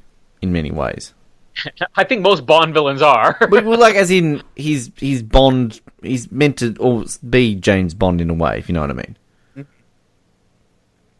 That was my oh yeah, weird it's in, point. like the, the opposite of Bond. Yeah. Thank you. Yes. Well, they this was uh, I don't know. I think this might have been the first time they really tried that.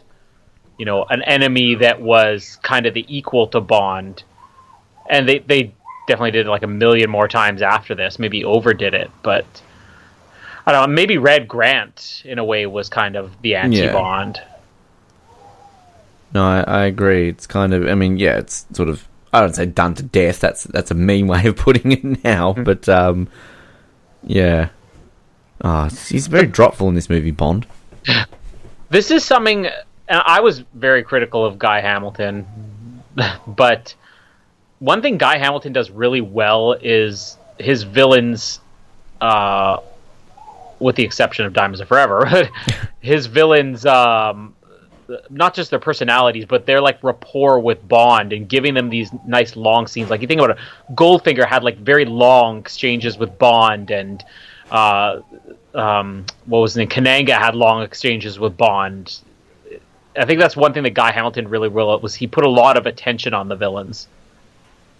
and it's um and that kind of puts them up there doesn't it the fact that they're generally a lot of them the most memorable villains as well when you talk about Yeah, in the history of the, the film and stuff like that um you know it's and I think that kind of what makes a lot of these iconic. And it's, it's interesting, like with the, the reception that this film gets and how it's not very well received a lot of the time. But you know, I don't think Scaramanga ever gets anybody against him though.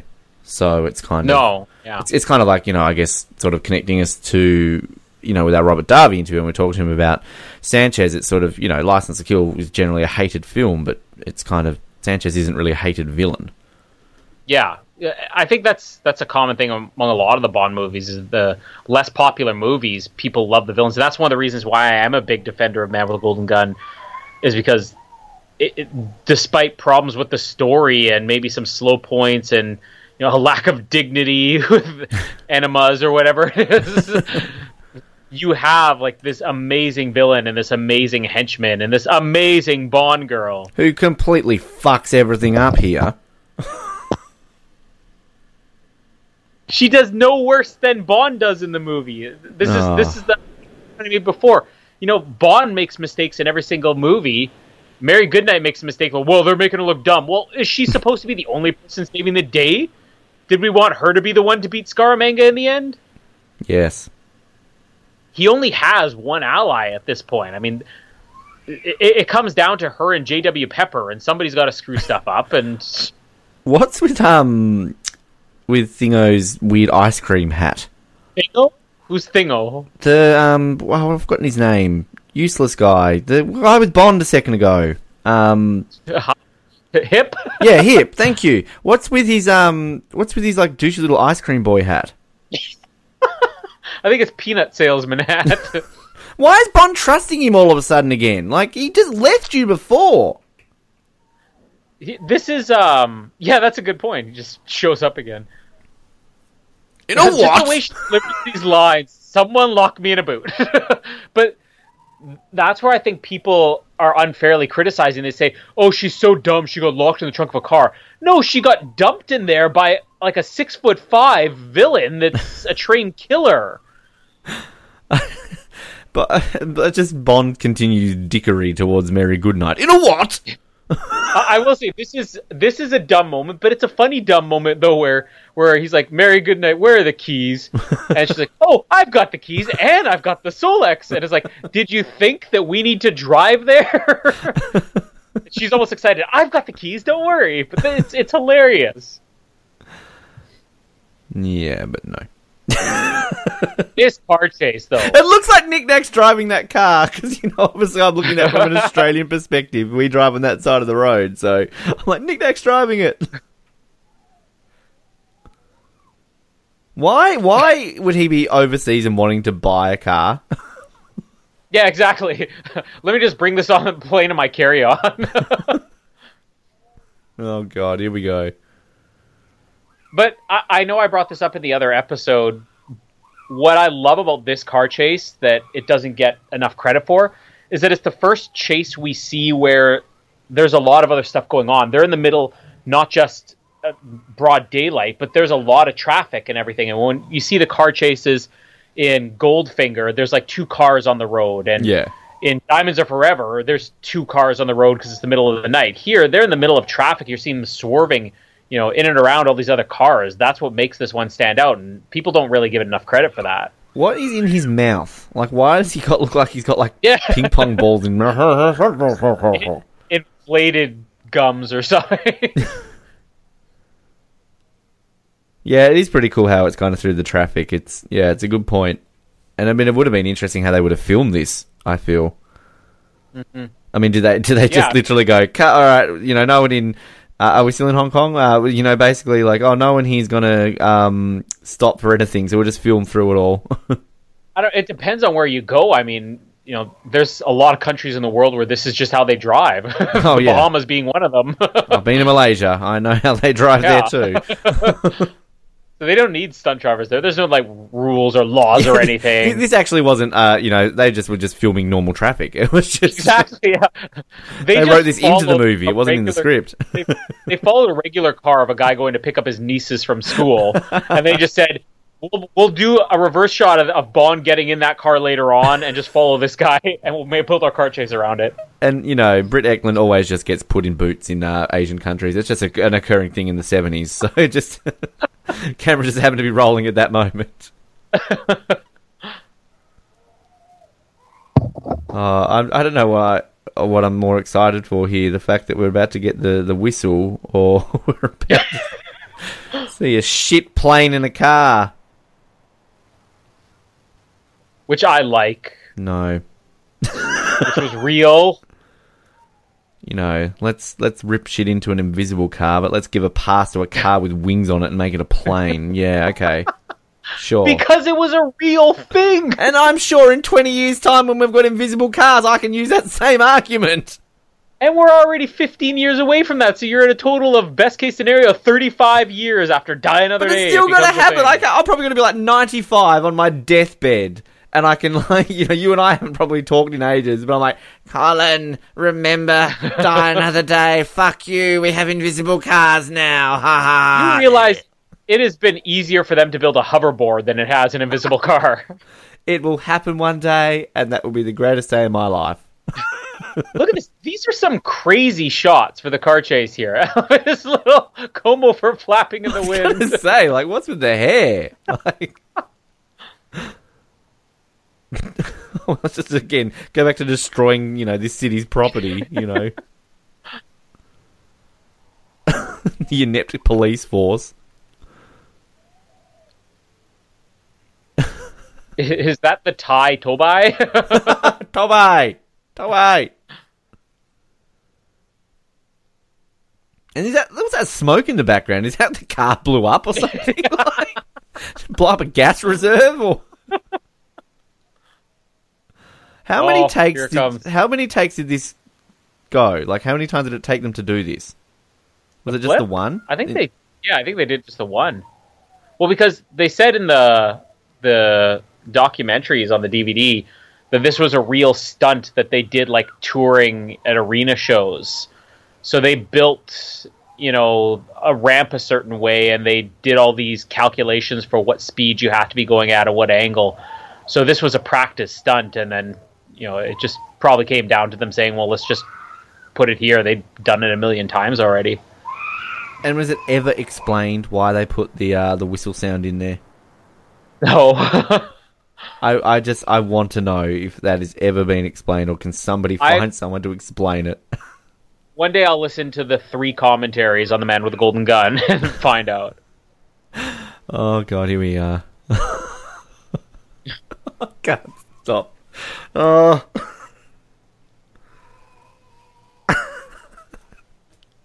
you're watching this for the first time and you're thinking, what is more annoying than JW Pepper's voice and his, you know, ranting? You're about to find one of the weirdest things ever in a James Bond film. Ever.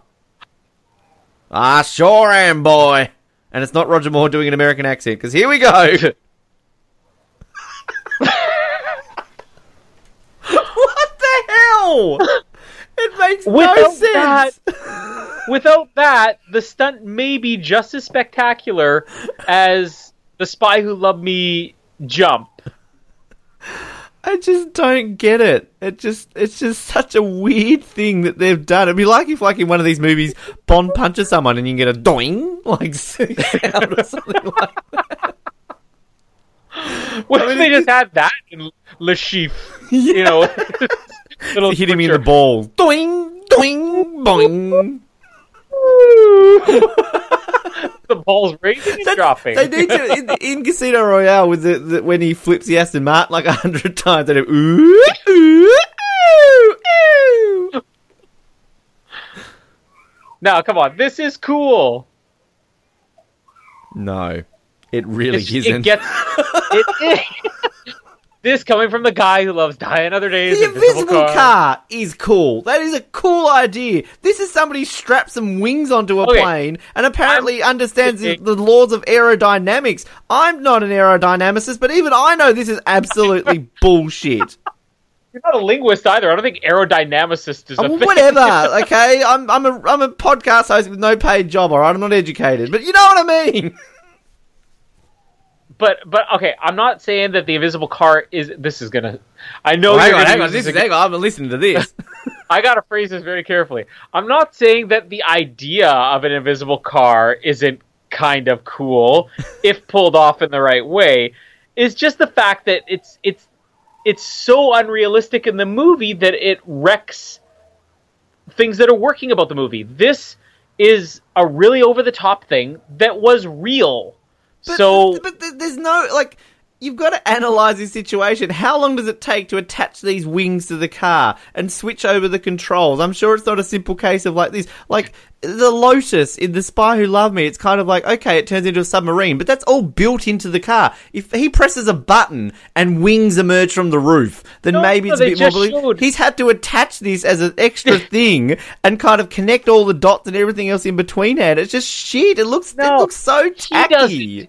He doesn't do any of that. Nick Nack, the guy who can A change midget. over the He set, can't pick that up. can change over the set of the Funhouse on a daily basis. Then he can do this. It just it this literally to me looks like somebody's got an old Matchbox car, got a cardboard box, and stapled it on with wings, and got oh, wouldn't it be I- great? No, no. Here's the funny thing, because in a way, I agree with you. You're going to use that against me too. But this is a real thing. We are watching a real flying car being filmed by Guy Hamilton, but there's something about maybe the way they filmed it, or the fact that it's not shown the right way. Again, ways that they could have done more with it. Where it does almost look like it's just a radio controlled Well, kid's toy and maybe but it was a- real, and it, I think that comes down to a fault in Guy Hamilton that he didn't do a good enough job of selling it. And okay, maybe I will. I will give you that. I think that maybe it comes down to the fact that they don't sell it well enough, and maybe then okay, you can use the argument and Die Another Day with Invisible Car that they oversell it by kind of giving a scientific explanation of how we can have an invisible car. But I mean, it's kind of maybe like I, I, I probably you know just think about the fact if we just had that invisible car and there's no explanation, it's just like oh cool Bond, press this button, you're invisible. you know, like I mean, then you're like what? At least they try and explain it. Like, whereas this, it's kind of just like he's gone into a shed, I've stapled some wings to my car, oh, look at it can fly. and then this bit, like, you don't open the boot and there's just a bit of wind. Like, she'd be sucked out the back of that thing right now and dead. oh, it depends on how fast you're flying. I love look at, look at Em's reaction. I think that's all our reactions to the last five minutes. We've had a ooh, and a car turned into a plane. But but but certain things, you know, okay, yes, they did some over the top things there. You know, you had the the slide whistle, you had the car and all that. You know, you had the the Maud Adams death or whatever, mannequin death. But all of that is what makes M's reaction so funny. If you didn't see any of that stuff, then it's not as funny. So it's it was the entire this entire movie was made for one reaction of M. That's what I'm getting at here. It's okay, he's- Guy he's- Hamilton's a genius. He's a weird thing. Let's put this into context then. Uh, and again, you're gonna think, you're gonna roll your eyes as soon as I start this sentence. But like, let's get Die Another Day then, and take away. The, I know a lot of the elements that you don't like about the fact that is that it's kind of it takes itself seriously. So if they went into that as I'm almost a you have a reaction from Judi Dench, an invisible car. yeah. you know, then you I like the invisible car because they're they're aware of how dumb it is. But Bond, but was even but Bond has that reaction. He has that. That's one bit I pointed out in Die Another Day that I love Pierce's reaction when he's like, "Oh, very nice." Like when it, No, you know, that's not him reacting in like a wow. Um, did you just say invisible car? It that's him reacting is, like though. He's kind of like, No, "Oh, very good," like- you know. no, that's him like sweet. You know, like I don't take it that way. To me, that's more of a he's literally going like, "Are you fucking kidding me? Oh, really? Invisible car." How are we analyzing different interpretations of one line from Die Another Day? But that's the thing. Like, I mean, going back to everything or nothing, and like, you know, I, I, it's a great documentary. If no, I mean, you're a Bond fan, you're listening to this. Of course, you've seen it, but Yeah. like, go and watch it again because that's one of my favorite bits. Is the Brosnan section when even Brosnan is get there, getting there, and he's like, "We had an invisible car." See, that's a plane. That is a plane. All right.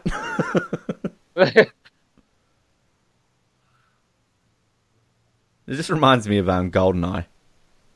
I've always wanted How- to visit the Caribbean. It's beautiful.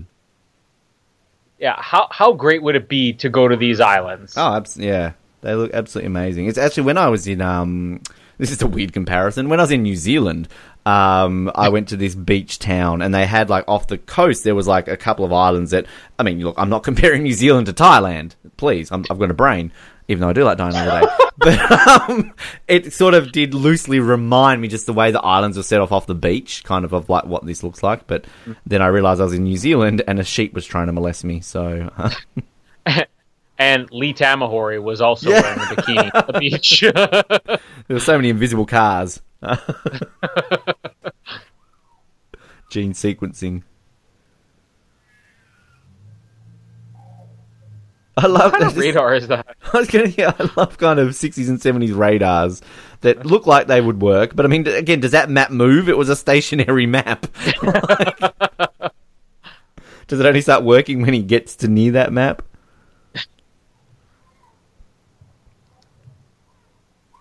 And now, now, do we again kind of? I mean, I know he's kind of after Scaramanga, but if Goodnight isn't kidnapped, does does he still go there? I mean, we kind of, you know, we're always on this bandwagon thing. Well, yeah. not a bandwagon. It's just a James Bond thing. The the most of the point, the reason that we always have a conclusion is because he's thinking with his dick. Um, so Well, here it's the Solex agitator, Well, which, true. if you think about it, also helps the world. but also helps his dick. yeah. Well, but this is like um, Tracy in her, on Her Majesty's Secret Service. Yeah, It's the same thing all over again.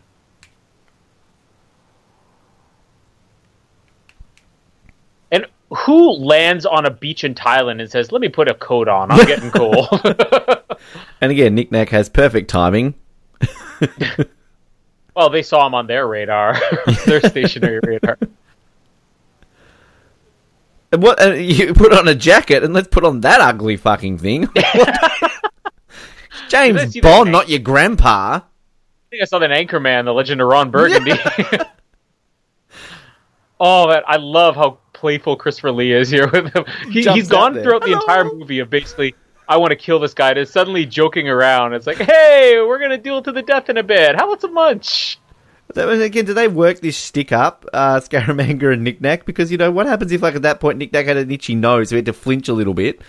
And then, like, as Scaramanga shoots, he just, you know, shoots his dear beloved Nick Nack in the head. Does he just go through a bunch of midgets all the time? Because it's kind of like, oh, there's another one. And I apologize, midget's not the politically correct term. I do apologize for that. Yeah. it's not the first wrong thing you No, said. it's not. I mean, again, this is me. But my excuse is we're in the 70s right now. I can get away with it. yeah, that's right. How do you like my island? Look at him. He's like, Oh, he's beaming. He's loving this. He's, he's so lonely on that island. He's like, I've got Well, I love when company. he that. He the linebacker. Ours is the loneliest profession, you know, which is why he's got his girlfriend and his you know servant there with him twenty four seven. He's so lonely.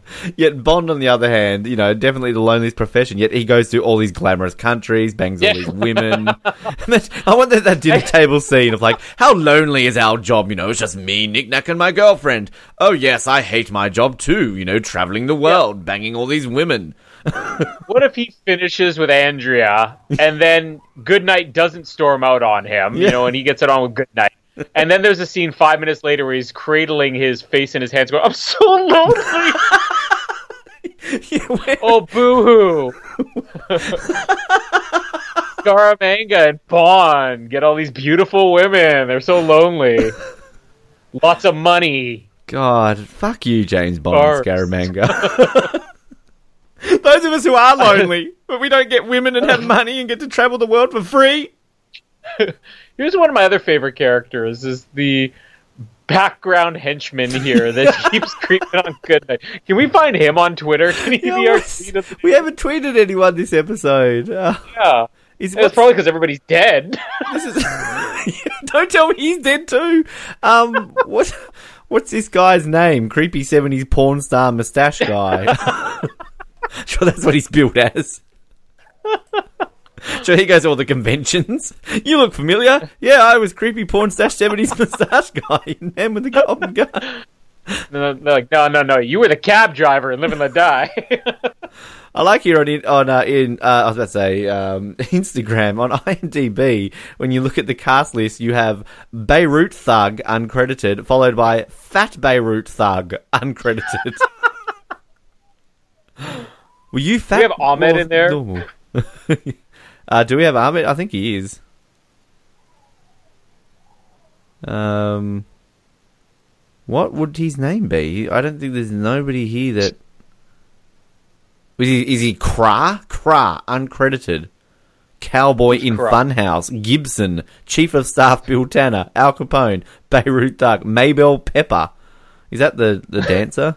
Is no Maybell Pepper would be JW's Oh, of course it would be. Duh, stupid. God, I'm dumb. What's James Bond? I don't think we're ever gonna find this guy.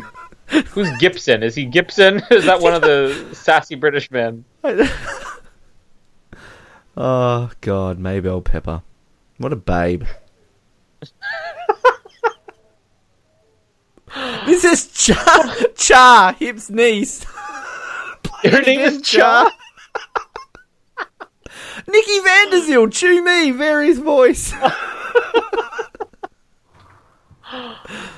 Oh, I don't know who he is. I really don't know. if you're listening, random man, I'm sure you're just dying for this. Oh god, Casper's still loving it. Poor, poor kid. He- he I'm gonna put some SpongeBob on. Can we finish the commentary to SpongeBob? I, lo- I, lo- I love how you're just like, poor kid. It's like your own son. Poor kid. what happens when you drop I'll him be and put him eating in him. cupboards?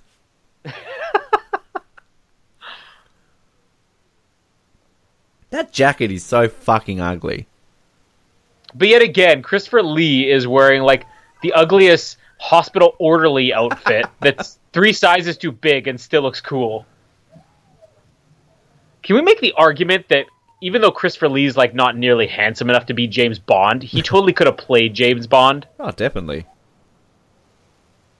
He would. I mean, how much he was. I was about to say, he's not really that much older than Roger Moore, was he? I mean, they're about the same age. Roger Moore's probably older than him. Let's be honest. I have to look that up. of course, I'm older than him, Ben. uh, no, Roger's five years younger. Oh, and it shows. One of the few times that you've ever said the word Roger Moore is younger. Desmond Llewellyn and Christopher Lee. Those are the only two. and Lois Maxwell. I was gonna say it. I didn't want to. Again, punched reaction. Just blew up my fucking plane, man. That's not cool.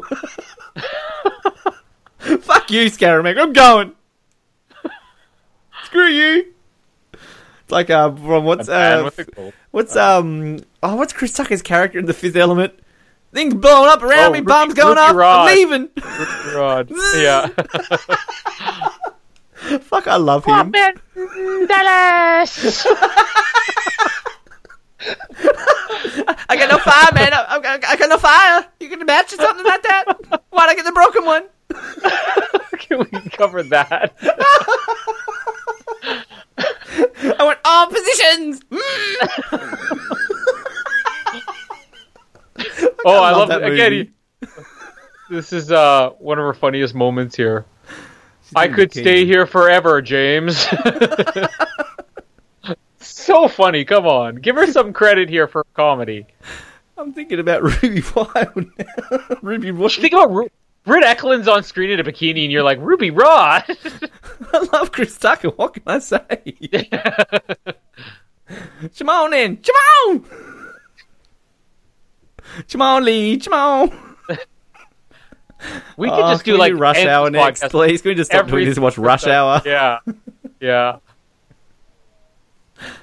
I can I just we're gonna we're gonna completely off topic here. My very favorite Chris Tucker line in the history of movies is probably when uh, uh, Jackie Chan saying in Rush Hour 2, it's like, uh, here I'm Michael Jackson, you're Toto. You mean Tito? Tito. Toto's Toto away we had for last night dinner dinner. night."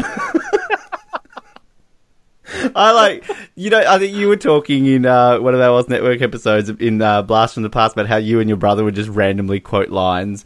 My friend, Yeah. and jo- my friend Josh and I, we would just randomly quote Rush Hour lines. Oh yeah. So we'd be like in the car driving along, and he'd like touch my radio. I'd be like, "Oh hell no! You didn't just touch my radio." like, We'd always LA, sure people to- get shot over that shit, man.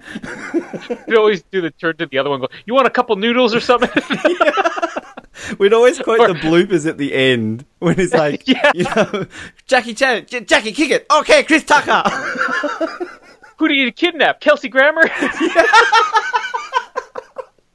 and when his phone rings and he's like, "I'm filming, man," Jackie takes his phone. We are filming movie now. You're wasting all our money. And the bit when he in the Rush Hour two one when he kicks him out the window, Chris Tucker's like, "Damn, he ain't gonna be in Rush Hour He three. ain't gonna be a Rush Hour three. You would love the part in Rush Hour 3, though, when he doesn't understand what the guy's saying. He's like, What did he just say? It's like, I don't know, he's speaking French. French! He slaps him. It's like, Stop embarrassing yourself. Can I just say, we're quoting every line Chris Tucker has, both in in movies and in bloopers. We're watching our Hall of Fame scene from The Man with the Golden Gun.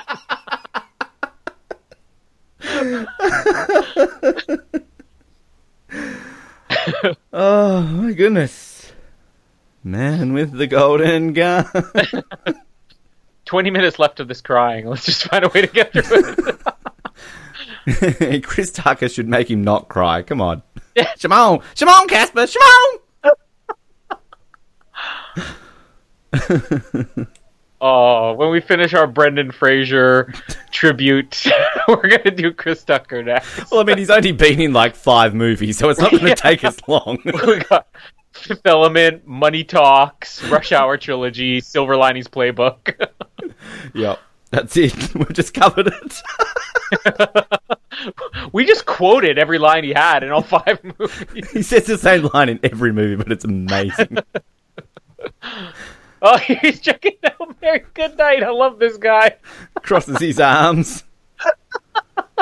He should be crossing his legs. Well, can we be honest too? Like, she must have a thing for old men because you know he's probably the buffest, sexiest man out of all the men he's around. She's around. Yeah, exactly. And that's the one that's creeping around. This is pretty iconic. The whole back to back. oh, What is that? That old saying? Back to back, they faced each other, drew their swords, and shot each other. did you just make that up? No, there's like a, it's like one of those like really confusing. I need to look that up. It's like a, an old saying. Back to back, they. Oh, I'm just googling this. It's kind of like the whole, you know. like what's what's that phrase? Uh, walk in that direction twenty paces, turn around, shoot him in the faces. Hang on, I think I've, it's kind of like that whole like who's on one, that whole skit thing. Who's on first. Yeah, who's on first? Whatever. I don't do baseball. I'm Australian. Um, One bright day in the mi- here we go. One bright day in the middle of the night, two dead boys got up to fight. Back to back, they faced each other, drew their swords, and shot each other. A deaf policeman heard the noise and ran to save the two dead boys. If you don't believe this lie is true, ask the blind man. He saw it too. Okay, now do three blind mice. Three blind mice in a row. Three. blind mice. Here we go. To all of our listeners that have just waited for nursery rhymes with Ben Waterworth, it took us 52 episodes to get there. Coming soon to the Oz Network. Ben Waterworth, read your favorite nursery rhymes. You did write your own fairy tale story. Hey. read on the You don't knock the princess who lost her nose. That's a literary classic. Still more literary in the fantasy genre than Once Upon a Time. Hey, hey, I'm officially a character in literature now. I, I don't know if you saw I that. saw I am that, officially yeah. a character in a fantasy series of novels. That is a true Yeah. story. Me and Harry Potter are the same person now. We're both wizards in literature. Here, here's a question: Are there any famous characters named Colin? Uh, I know that there's like famous actors, you know, like Colin Farrell and Colin Mochrie. Colin Murray, he's a good guy, Colin Mochrie. I like him. Um, famous characters called Colin. Can we find one? Can, in- instead of tweeting, can, Colin Bond. famous characters called Colin. there must be one. First name Colin, famous birthdays, list of famous people named Colin. Why did Ranker.com. Okay, I looked up famous Colin characters, and one of the ones that comes up with is Douglas Quaid, Total Recall. Totally. What's wrong with Google? Must- must be famous. Colin, Douglas Quaid. famous Collins. I've got famous Collins. Colin Farrell, Colin Firth, Colin Kaepernick, Colin Powell, Colin Greening, Colin Miller, Colin Quinn, Colin There's O'Donoghue, um, Colin Hanks. Is that Tom Hanks's son? Oh, yeah, Tom Hanks' son. Yeah. Yep. Um. Okay, I've never heard of half of these other Collins. Yeah, I don't know. Colin. People. Colin may refer to a number of notable people. Oh, hold on. There's a character in Love Actually named Colin Frissell. He was the guy who went to America with his accent. Ah, uh, there we Is go, the the- most famous Colin in literature. Well, here we go. Hang on. In fiction, Colin Creevey, fictional character from the Harry Potter series. Colin Oh, Craven, named fictional Yeah. character from The Secret Garden. That one was named after me too. and Colin Clout, fictional poetic folk figure, appearing first in the works of John Skelton and later in many works of Edmund Spenser, including his first major poetic work, The Shepherd's Calendar. See, were you in the Shepherd's Calendar? No, No. didn't think so. But is it Colin Hilding? No. I'm Ben Waterworth, a wizard. can, can I just point out we're now talking about famous Collins in literature during our second of our Hall of Fame. It only took us an hour and 50 minutes to go completely off topic in the most, you know, iconic moments of the movie. As I just hiccup quite uh, suddenly. it's funny in one of our in one of our um, commentaries we like spend a good portion talking about hockey, and I've actually got the hockey in the background, so I'm surprised we haven't gone into Oh, that topic. Let's Uh, it. bloody Edmonton, they're one nil up. Who gives a shit? Right. Boo! No, come on, Anaheim. I need a new shirt. My other teams are out. Get a duck shirt. It would look good on you. I'm not sure Casper Uh, likes ducks. He doesn't like Oilers. Who likes oil? he loves Don Cherry and nothing else. Chris Tucker. Chris Tucker, Don Cherry. I should show him some James Bond, you know? Well, I think Just you get need him to show it. him something right now. He's. Um, I mean, it, it, it- this probably sounds like a horrible question to ask about your wife, but is Jamie actually in with him right now, or are you just leaving him? No, I mean that's the thing with a baby. If anybody out there doesn't have kids, they're probably like, "What Me. a terrible father." Anybody who does have kids, you're like, you know what? Your kid will cry all night, and sometimes you just leave them until they fall asleep just because they're exhausted. And do you just black it out? Does it get to the point where you don't even realize he's crying anymore? Oh yeah, yeah. Jamie just said last night. I asked her why she moved out to the couch in the middle of the night, and she's like, "He was just crying and wouldn't stop." Didn't you hear him? I'm like, I threw a pillow over my head when I went to bed, and it never came off.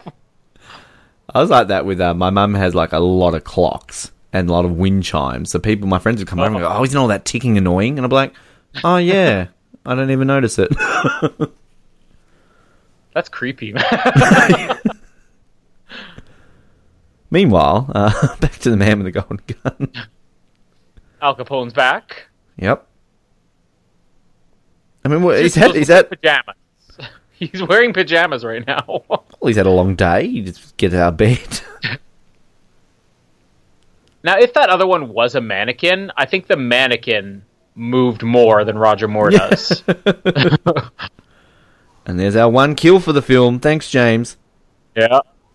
How did he change his clothes so quickly from daggy grandpa jacket to actual cool clothes? Well, because he just took it off of the James Bond mannequin. But even then, like, come on now, it doesn't does it take you that quickly to get dressed into a suit? You've got to make sure it's all nice and tucked he buttoned in. it and up. He's probably got the same shirt and pants on and everything. Same underwear. Oh, see, here you go. Look at this. Goodnight kills as many people as Bond, and people want to complain, oh, Goodnight's so dumb in the movie. She killed as many people as Bond did. Accidentally. It was an accident to go up to a man with a wrench and hit him over the head. Yes. Meanwhile, Edmonton just scored another goal. Fucking hockey. Why is he so happy to see her all of a sudden? He's hated her all movie. Why did he just say steady goodnight, too? Like, it's not like she's like, it's not like she's like humping him like a dog or something. she's standing there hugging him. Come be on. Goodnight, take it easy. James, It is- James, get off my leg. That's that's one of the things that I think is underrated about this movie. A dog. as everybody groans and rolls their eyes. but that this is one movie where Bond doesn't really care that much. Uh, and, and that sounds bad, but like he doesn't care that much about the Bond girl in the sense that he doesn't want to just get in bed with her. She kind of annoys him in a little way, and and he annoys her too. They have. James Bond. The hashtag for this film is no fucks given. Yeah. Well, it's like they're they both get on each other's nerves. It's such a realistic relationship. Said from a man who's so in love in his marriage. Such a Well, come on, realistic you- relationship. They hate each other. You've been in at least one or two relationships in your 30 years. Are you saying, You Colin? must have- Are you saying that why I'm single? well, I'm saying that anybody has been in this position where the, the other person's you're like, just shut up already. Again, why I'm single. I get to that point where it's like, I can't deal with this anymore. You won't shut up, mate. You just run. You're like you're like Lieutenant Hip of relationships. Just. That's where Louise is. Louise is still waiting for me in a car somewhere. ben will be back any minute now. He's coming, I swear. I like that Scaramanga made her take off her clothes, but let her keep her watch. And I like it. No, oh god, here we go. Oh, no- here comes another. Oh, she's so dumb. She she pressed a button with you know her, her cheeks. Like Bond does dumb things in this too. Bond makes mistakes. When has Bond ever pressed a button with his ass? How did he end up in the um the the the uh, karate school or whatever it was? He got squashed by a sumo man. I mean, that's a bit more realistic than, oh, my sexy bum Well- pressed a button. Let's look at uh, uh, Goldfinger. You know, he just gets knocked out there. Like eh, dumb things happen. Bond does dumb dumb things all the time. I think you're just Like, come on, he fell You're in being love a with- feminist here. You're standing up for the women. He he fell in love with uh, not Tracy. Um, uh, who's the other one that betrayed him? Uh, Vespa. Vesper. He fell in love with Vesper. That was no, he didn't. That wasn't love. It was love. Unbelievable. I love that. Just push every damn button, will you? And look, I saw her miss at least two of them there. Of course, one Oh, of those so buttons dumb, could be she- blow up the world. but- oh, here's here's where people call her dumb because she turned it off or thought she turned it off and it was actually a cloud. oh, she's so dumb. She didn't realize it was a cloud. So I guess it. I mean, one thing I will say though, like I guess what makes it worse for her is again the time period. You know, she's just it wasn't a real sterling age for women characters, particularly if you're an attractive blonde. You know, I mean, where where are the strong female blonde sort of bimbo-y characters in the 70s, you know? It's kind of that really just I adds to her criteria a little bit worse. but I feel like people because this is followed by Spy Who Loved Me, I think I feel like people are unfairly comparing this to Anya and the next one. We're coming off of Diamonds Are Forever and Live and Let Die with two of the most pointless, dumbest Bond girls in history. Why is Mary Goodnight criticized so much? She's she's a much more d- better developed character. She's not nearly as dumb as Tiffany Case is. She's not nearly as pointless as Solitaire is, and probably not as dumb as Solitaire either. Mary Goodnight's at least an agent, and she kills just as many people as Bond.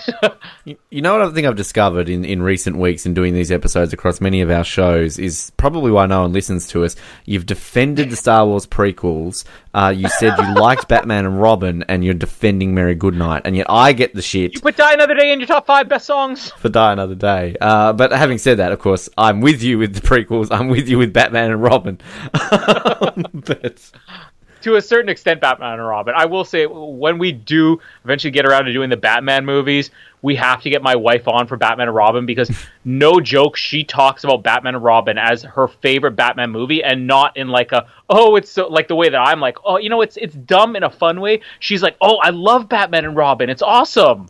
the thing with Batman and here we go talking about stuff again. The thing with Batman and Robin though is As that third Hall of Fame scene comes up. I, I have some like really weird like as a childhood like just connections to it you know just around it. So i kind of i'm a bit sentimental about batman and robin as well but um yeah and plus i mean god any movie with arnold schwarzenegger freeze is coming. I mean come on. How can you not love that? Meanwhile bond has just destroyed one of thailand's most uh you know biggest tourist attractions I mean, let's be honest. If he was in France and like destroyed the Eiffel Tower, like in A View to a Kill, are we just giving him a passing mark? No, because it's culturally significant. it's a piece of metal in the shape of like a pointed thing. People get over it. Uh, Who is Ge- Automatic Pilot? Is George the name of Automatic Pilot? Yes, he has more of a starring role than random porn star guy before.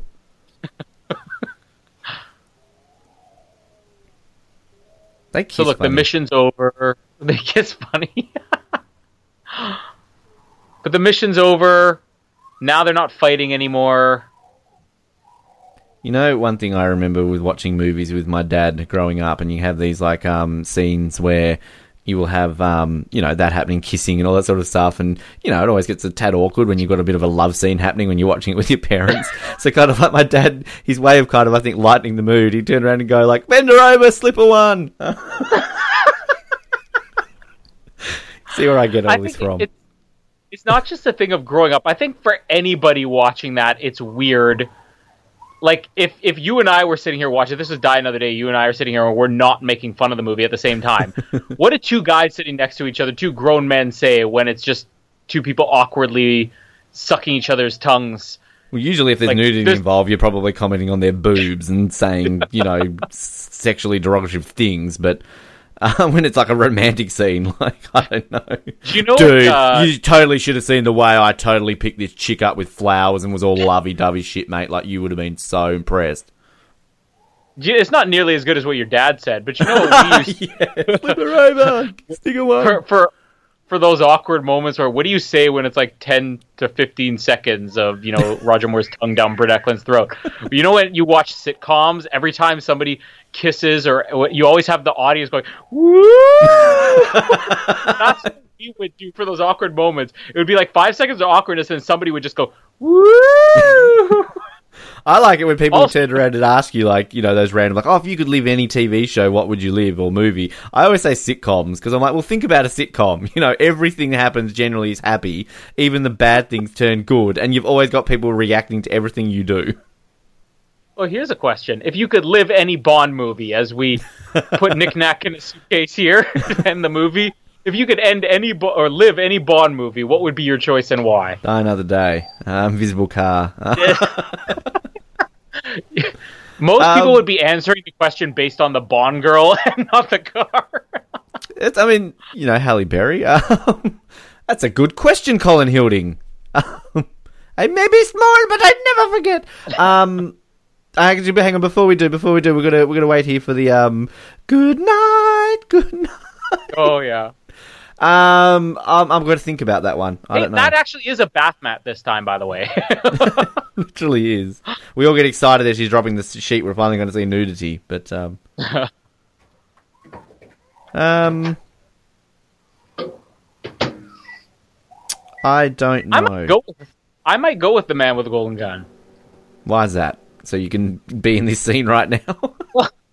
You have the least amount of guilt on your conscience because you don't have to kill anybody, really.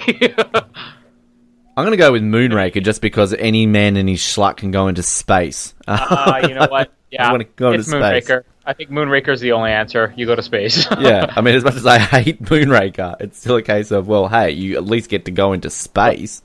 the answer. There's only two answers. There's Moonraker for space, and there's On Her Majesty's Secret Service for Diana Rigg. Yeah, good call. Two Good- Although Goldeneye, Famke Janssen, um, Although, do you really want your wife dying at the end of a Bond movie? true. Maybe not On Her Majesty's Secret And Service. again, Goldeneye, you get to, Goldeneye, you get to hang out with Sean Bean. So oh, you know what? Yeah, Gold- the Sean Bean. Okay, so here we started this by saying, don't you pick which Bond movie you want to live based on who the Bond girl is, and then we're like, no, you know what? Cars, spaceships, Sean Bean. she's just coming, sir. But um, He's what? Still in his diagonal office. I just love how like how long does M stay on that phone for? Does he start Yeah. hearing ah ah? Good night, sir. Oh, he looks so sad. Good night. It is the That perfect way to end the movie with this song. that was the man with the golden good night. Poor Nick Nack. What happens when they like pull into port? Fix that up for me, would you please? There's a small man on our mast. Are we ready to uh to do our random? You're, you're wanting to go. one? You're like, God, this is over. Uh, My wife's my wife's preparing a bottle right now for the baby, and that'll finally calm him down. That, that, that's that's Colin's code for it's Jamie and my romantic night this evening, Ben. Uh, we've got to give Casper, Casper a sibling. which amounts to let's feed him a bottle to shut him up, and let's sit down and watch Roger Moore peeking on girls in the shower. Do we want to before we do the random thing? Do we want to just any closing thoughts? I guess on them with the golden gun. um, it, it's I, I've said this every time we talk about the man with the golden gun. I get so excited when we're about to watch, and then once the movie's done, I am like, yeah, it was okay. Also, I always forget that that's a still photograph. I keep thinking it's a moving thing until the end of the movie comes, and I'm like, wait, the water's not moving anymore. Like, I want to go back and find out what point it just goes to a still image. Uh, just also quickly uh, as well, I should say in terms of overall where we rated this, uh, it came in at fifteenth. Uh, I put it at fifteen. You put it at. Do you remember where you put it at? I can tell you put it at seventeen. Probably, yeah, I was gonna say like 15 to 18. And Noah twelve. Wow, Noah put it up the highest. Whoa. There you go. There you go. Uh, okay, random. We're, we're going to our dear friend. I haven't said this sentence in a in a long time, but uh, don't we miss andrew.hedges.name forward slash experiments forward slash random forward slash original dot html. So uh, basically, uh, yeah, I put in the number 24. I'm going to hit get random, and whatever number this is, this is where we're going. And we, we've kind of cheated in the past. But, oh, no, we're not doing that one. All right, we're ready for this? We're ready? Well, No. oh, I will say we we tried to cheat and we ended up with the Well, same movie. Well, the number is 14, which is a view to kill, so we've already done that. So we're going to do it again. Uh, number three, Goldfinger. Oh, there we go. Goldfinger. Hey, I haven't done a Connery movie with you yet. I'm the only, I'm the right. one who's missing that because I wasn't there for Doctor No. So Goldfinger it Casper is. hates Goldfinger. You hearing this? Why Harry Dean died on the day again? oh, I didn't get View to a Kill. Let's go back and watch it again. I want View to a Kill. I want Mayday. Uh, but yeah, cool. Goldfinger, Oddjob, awesome. I'm down. oh, come on. We got Oddjob. We got Goldfinger himself. We have Pussy Galore. We have Sean Connery's bare chest. We have All Casper loving all of his thoughts in the background. As soon as I said Sean Connery's hairy chest, he was like, huh? Get the hair away from me! Yeah, I'm gonna get all that in my mouth when I try to drink. he's just thinking will. milk comes from those things. Third nipple, he's like, all right, late time snack. Potato. Potato in the bathtub. okay, well, Goldfinger is coming, and Noah may or may not be here for that. All be. depending on how. Noah's never coming back. Noah's Noah's just morphed into James Bond in Europe. All right, he is. He's just he's done. He's found his pussy galore. he will never return to Tasmania. Yep. Yep. Pretty much. All right. Well, Man with a Golden Gun was a fun one, and I think we stayed on topic pretty well until we got to our Hall of Fame best scenes. Chris I Tucker spent the came up. We were movie- done. Yeah, I, I spent the entire movie talking about, oh, you know, I guess this movie gets good anytime now. I guess it gets good anytime now, and then it gets to our Hall of Fame scenes, and all we talk about is hockey and yep. stuff. Which is But we know, will be- very on topic for Goldfinger, and I don't know. We've been sporadic with episodes ever since Noah left us, um, so we blame him. It's always Noah's Uh, fault. As far as timelines, you had kind of said, you know, it all depending on our schedules, a month in between episodes is what we're probably going to be looking at. Maybe sooner if we get another guest on, but uh, uh, a month sounds good. You will hear from us at some point in the next month, I'm guessing. Hopefully, I, I mean, I would assume so. Uh, I mean, we have a fantastic other show that we're doing, the Oz Network, also available via iTunes and Stitcher. Yeah. Um, Went but- off the podium. and off the podium, also available via iTunes and Stitcher. There's the Brink, available via iTunes and Stitcher. The qualifying lap still there. You can listen to me on High Noon on Edge Radio. Uh, Euros, Euros Vision, hopefully. Just plugging everything here. Do you still do qualifying lap? Oh, when Sam and I can be bothered. We're very, very much into our Formula One talk, and it's probably the one topic I could talk about a lot longer than James Bond. But um, you know, I've got to work around another father with kids. God, you stop people. All my people that I know, stop having kids. All right, you can't do podcasts with me instead. Stop having a life. Be a lonely idiot like Let's me. go back to the days of sitting alone in your basement talking about James Bond. Exactly. You know, I, I got single for the cause. Like, why can't you? All right, well, my crying baby is still on and off here. oh, babies. the movie's over and he's quiet. Did you notice that? Daddy, stop doing podcasts and pay attention to me. What's it going to be like when we ever do Casper for the uh, the Oz Network? Which my wife bought him for his first Christmas, and he couldn't have cared less. oh, come on, Casper's a great movie. Yeah, we'll, we'll get to that one of these. Bill days. Pullman. Uh, there is already more famous Caspers in movies than there are Colins. Well, that's your fault. You shouldn't have called him Casper. that's on you. I should say, I, I don't know if it's ever been mentioned on the air before, and it's not where I got the name from. I think we just came up with the name. But Ian Fleming's son was named Casper.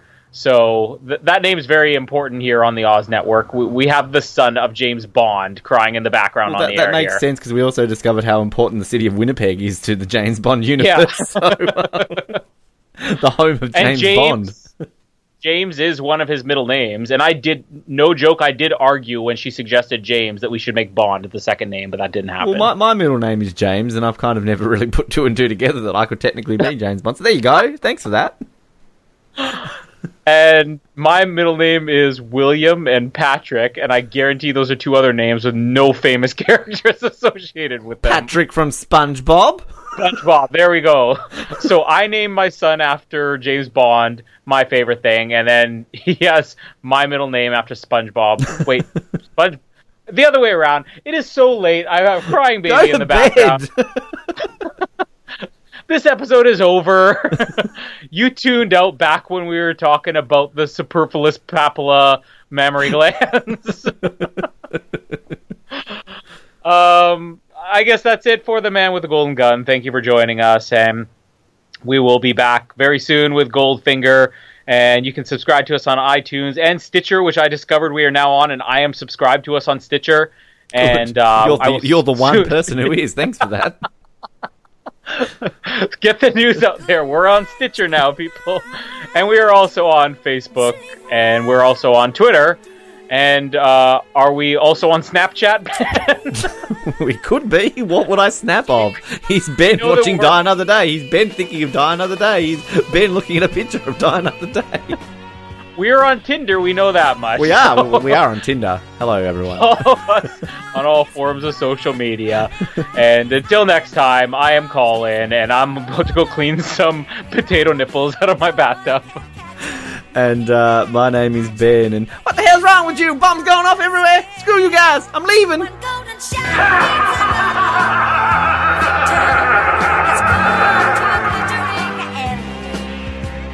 Mr. Fatt has just resigned. I'm the new chairman of the board. board. The man with the golden gun. You're that secret agent! That English secret agent from England! A superfluous papilla. A third nipple, sir. He must have found me quite titillating. Your frock. Tight in all the right places. James, you must be good. Foo yuck. 74, sir. Moneypenny, you are better than a computer. In all sorts of ways, but you never take advantage of them. Chew Mee. Really? Oh, I admit it's a little kinky. Elephant, real elephant, 60 baht.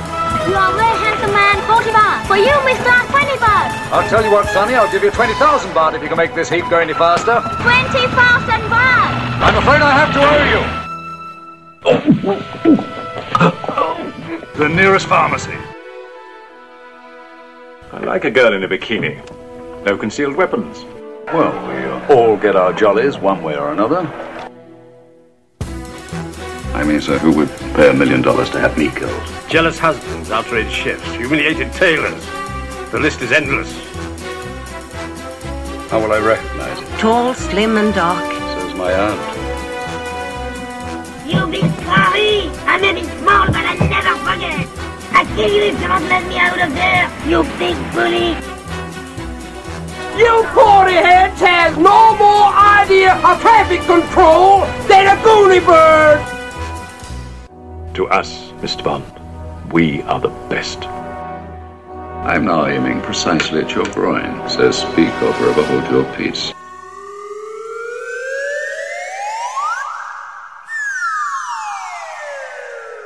Good night. Where are you? Somebody locked me in a boat. If you kill him, all this be mine. I've been deputized, right? Right. There's a midget with a gun on him. A midget? My golden gun against your Walther PPK. Six bullets to your one. I only need one. I've never killed a midget before. Oh, monsieur. Good night. She's just coming, sir. Good night. Good night.